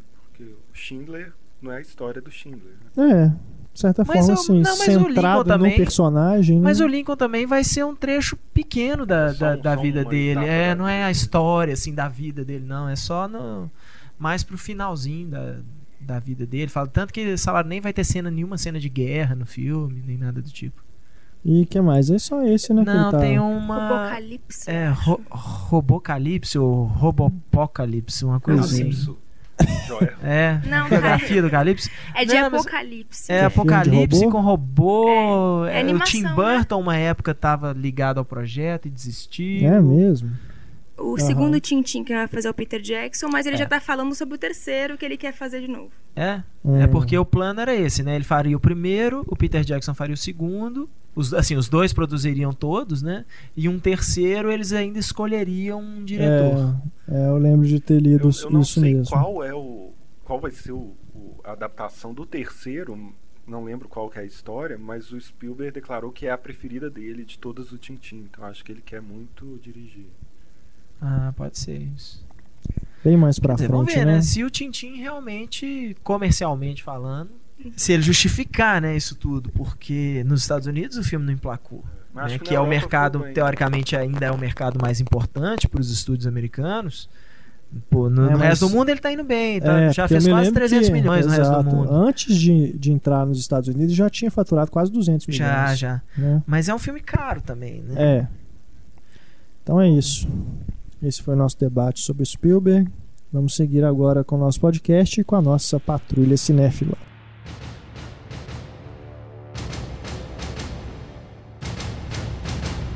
Bom, pessoal, nossa patrulha cinéfila começa com um grande desabafo aqui do nosso ouvinte e leitor, João Marcos Flores. Vou ler o e-mail dele. Olá, Renato e equipe do Cinema em Cena. Eu moro em São Paulo e assistir aos filmes no Cinemark do Eldorado é um desafio de paciência e domínio próprio em qualquer sessão. Não há controle algum Em relação às conversas, os gerentes alegam que essa informação já está na musiquinha que inicia as sessões, como se isso fosse suficiente. Realmente não é. Além de todos os problemas apontados pela patrulha cinéfila estarem sempre presentes: projeção à meia luz, portas que se abrem e se fecham durante a exibição, clientes entrando atrasados até meia hora após o início do filme e abandonando a sala em sua metade e batendo os pés bem forte, conversando em voz alta, claro, e por aí vai. Além disso, a introdução dos ingressos numerados tem gerado uma verdadeira zona. Desculpem, mas esse é o termo apropriado. Pior que é, viu?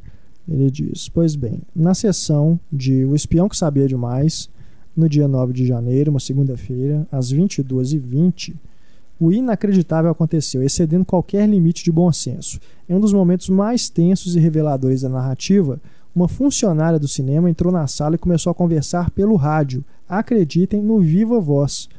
Após vários shh dos espectadores, a menina parou de conversar? Não. Sabe o que ela fez? Tirou o walk-talk do viva voz e continuou conversando como se nada tivesse acontecido. Parando apenas cerca de cinco minutos depois, quando os espectadores começaram a pedir, também em voz alta, claro, para que ela se retirasse. Nem preciso dizer que aquilo arruinou a minha sessão. Naquele momento eu era um consumidor que havia recebido um produto defeituoso e não podia fazer nada para recuperar minha perda. Ao final da sessão, fui conversar com as meninas, peguei seus nomes e tentei conversar educadamente com elas, o que deixou de ser possível a partir do momento em que as garotas começaram a olhar para minha cara com aquela expressão de eu?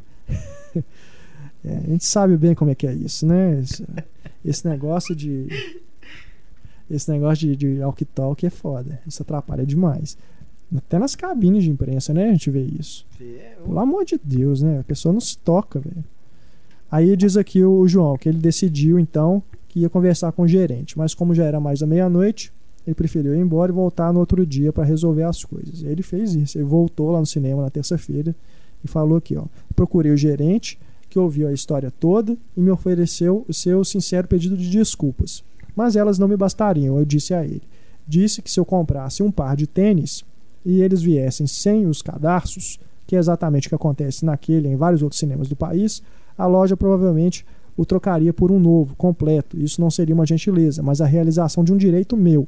Sabe qual foi a resposta do gerente? Me desculpe. Pedir desculpas é tudo que eu posso fazer, até porque nós não vendemos sapatos, senhor. Olha, cara. Cara, foi irônico ainda, velho. Não, não é questão de ser irônico, cara. Eu acho que um cara. Eu, eu acredito sinceramente Porra. que um cara desse é burro. Só isso. Um cara burro. Ele não entende a metáfora que o menino fala e fala, mas eu não vendo sapato. eu, eu passo filme. Cara, cara, é brincadeira isso, é, né? Isso, e, cara, como, como empresário, bicho, lidar com gente ignorante, cara. Você vê todo dia e você não, não, não acredita, assim, o tamanho da ignorância das pessoas, às vezes. Que isso. Aí diz aqui que o João, que ele, foi, ele vai tentar procurar o PROCON para resolver o assunto. Vamos ver o que, que Olha, ele consegue, se, se né? o cinema for cinema de rede, né? Se for é, Cinemark, né? É, Cinemark é o Dourado. Pra variar o Cinemark.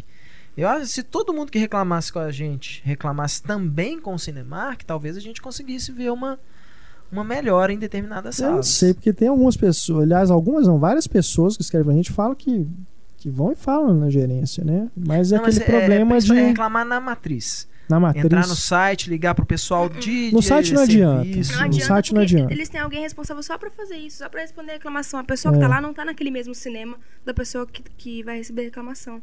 Vai ser um departamento de comunicação responsável por isso. Não é a pessoa que está no Shopping Eldorado e que sabe os problemas do Shopping Eldorado. Não adianta reclamar. Tem que ser com o gerente mesmo, tem que ser com o shopping. Se for necessário. Com o shopping, Às vezes isso, né? com o próprio shopping. É. Mas assim, eu acho que se fosse só das pessoas mal educadas, aí realmente o gerente não tinha nada o que fazer. Porque não é, é, dele. Tem, tem, ó, é, o, cara é. tem, o cara tem a obrigação de, de, de, de, fiscalizar a sala. Sim, mas aí ele tem que ir lá e tirar é uma de coisa, mas aqui tem neguinho usando droga dentro da sala. É. Sim, mas brigando. aí ele teria que reclamar e ir lá fazer tirar na hora. Isso Agora é reclamar um no dia Se alguém começasse a transar dentro da sala, mas não dava 10 segundos para ter gente lá tirando. entendeu? É o, é o nível de coisa. Ah, conversar, todo mundo conversa.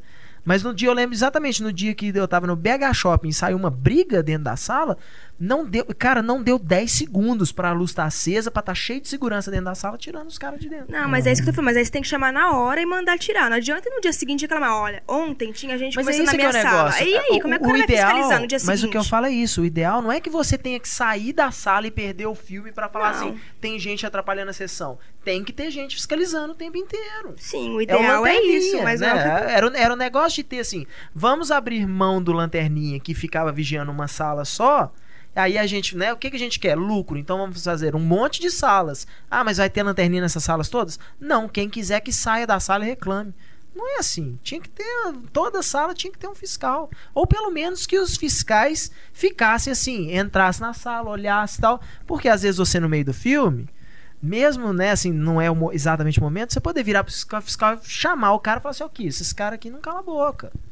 Né? Pelo menos ali de, de 20 em 20 minutos aparecesse um fiscal na porta, assim, olhasse e tal, daria pra evitar esse tipo de problema. É, Mas não é, os caras ficam lá do lado de fora batendo papo. no Pior é isso. É. Então é isso. O João diz aqui, ó, recomenda que os paulistanos boicotem o Cinemark do Shopping Eldorado. Eu recomendo também. Da mesma Nunca forma- mas eu recomendo. Da mesma forma que a gente tem tentado boicotar os maus cinemas aqui É. de Belo Horizonte. Fica então aí o desabafo do João. Estamos olhando para você, Pátio é, Diamond Sala 6 e Pátio É. Sala 4. Aliás, o, o Diamond Renê, sala todas. o Renê que tá morando em São Paulo, né, mas tá passando as férias aqui em BH agora em janeiro, foi, né, Renê? Assistiu Foi, eu fui Tintim, na cabine do Tintim, cabine do foi na sala 4, a famosa tem, sala sei 4 lá, do pátio. uns furos na tela. Até hoje, cara, né?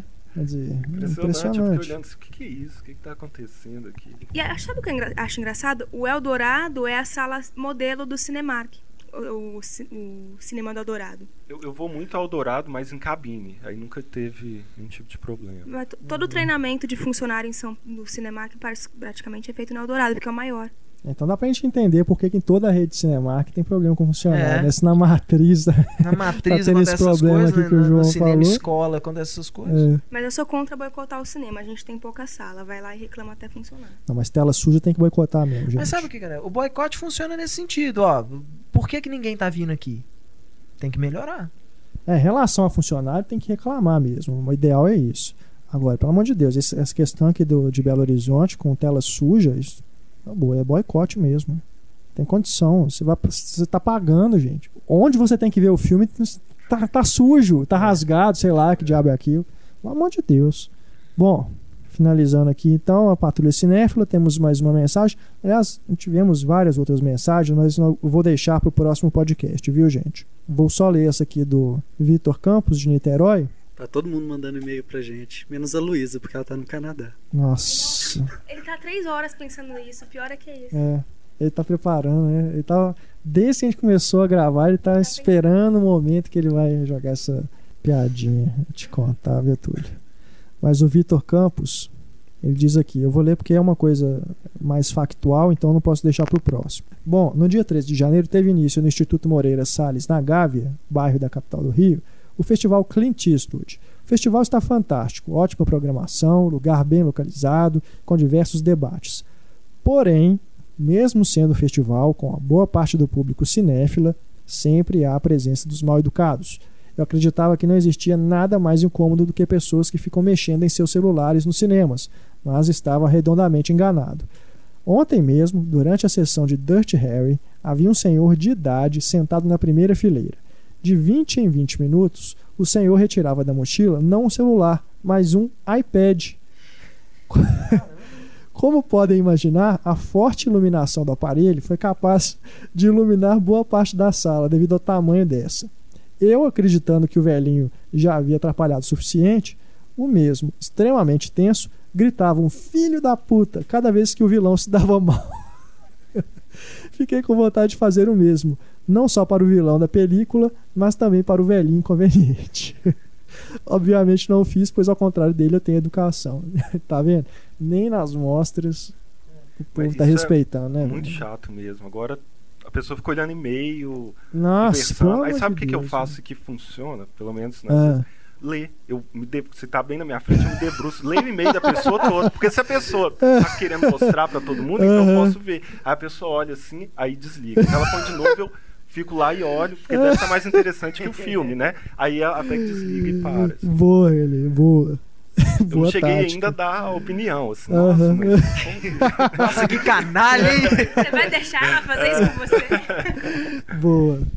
No Poderoso Chefão aqui no Humberto Mauro, um cara ficou tentando Ah, no é, você celular falou, a sessão é inteira. verdade. Pô, Cara, isso é uma praga, bicho. Só Tem porque você já tudo sabe o quanto é que vai sala. acontecer. Impressionante. Eu acho, eu acho que os, os próprios cinemas deveriam ser mais radicais e botar proteção na- nas salas pra não, não pegar sinal de celular dentro da sala. Acabou. Ah, eu sou médico, pode ter uma emergência, então não vai no cinema. Vai no. Ué, mas é sério, ué. Vai ver filme em casa. Toda profissão tem seu lado ruim, bicho. O seu lado ruim é esse. É, Sacou? Mas. Ué, não existia celular até pouco tempo atrás. exatamente. É, exato. Vivia aí de boa. Não, e outra coisa, eu acho que até a coisa básica, a plaquinha de silêncio, por favor, não vejo nas salas de cinema, não tem? Não. E teatro tem, Não sei. museu tem, Hospital. Hospital é. O problema é que cinema é é tido como uma coisa comercial, né, cara? Eu acho muito legal, por exemplo, nos, nos Estados Unidos, uma peça de teatro, uma ópera tal. Começou, a porta fechou, ninguém entra. É. Ninguém entra. Você tem que esperar até o intervalo pra poder entrar. Ah, mas eu paguei, problema seu. Pague e chegue no horário. Eu acho que cinema tinha que começar a fazer umas Tinha coisas radicais também, dessas também também. acho. se o Heitor fosse dono do cinema, o ingresso dele tinha que ter que custar 80 reais, que ninguém, ele não teria nenhum público. Tem que chegar Eu na hora, iria. não Eu iria pode no cinema do funcionar. Heitor. Eu iria. Eu também, Eu mas ia ia ter só que no cinema do Heitor. Eu iria... Também ele me arrumar de graça, pô. Isso, eu iria se ele me arrumasse de graça, porque ia ser uns 80 reais o ingresso Ah. dele.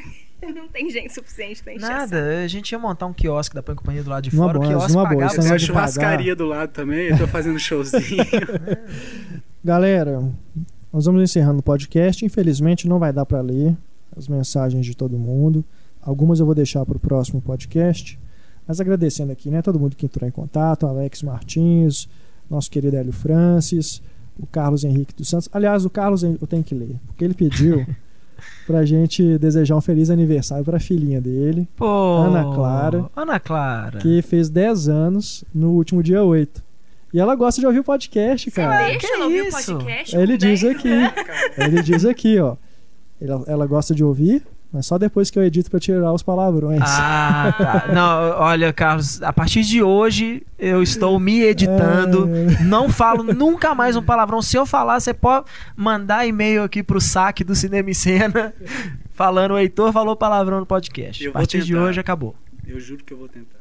Também tivemos aqui mensagens do Lázaro Brandão Zardini, que é irmão do Thiago Zardini. Só, só uma coisa, né? Va- Vamos todos, por favor, desejar É. feliz aniversário, Feliz aniversário, Ana Ana Clara. Clara. Parabéns pra Parabéns. você. Bom? E eu tenho certeza, tenho certeza que ela quer escutar o Alvin. Pois é. Desejando feliz aniversário pra ela. Heitor, por favor, chame o Alvin. Ana Clara, especialmente pra você, Ana.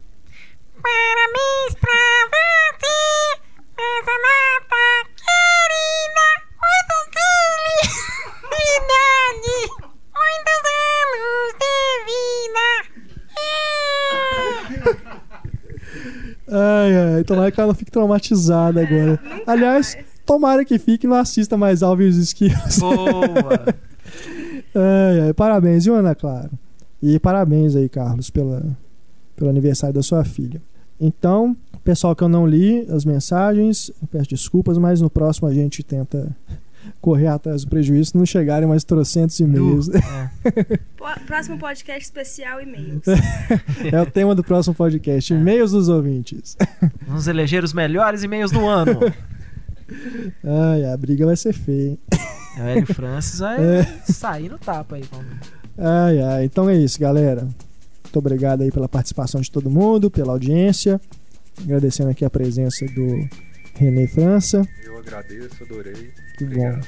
Foi bem legal o papo aqui hoje sobre o Spielberg. Não deixem de acessar o Pilula Pop, pilulapop.com.br. O endereço está lá na nossa página do podcast também. E conheçam lá o site que fala não só de cinema, mas de música, quadrinhos, enfim, tudo que é pop. É, É. Qualquer coisa. por isso. Eu adoro, adoro a- o slogan de vocês. É, se o pop é uma droga, nós somos adultos. Isso aí. o Pílula Pop que também tem o Daniel, né? O Daniel que agora tá no Canadá, né? Grande abraço, Daniel, que Nosso também. correspondente Tá do lado da. Luiz. Ai, Daniel também, que eu sei que escuta a gente. E a galera toda que participa lá do site, é muito legal. O pessoal muito, muito antenado, muito, muito gente boa. Então é isso, galera. Agradecendo aqui também o Heitor, Larissa, Túlio. Agradecer a todo mundo, menos o falta Daniel, de que está no Canadá. Falta. A falta de Ai, ai, aqui.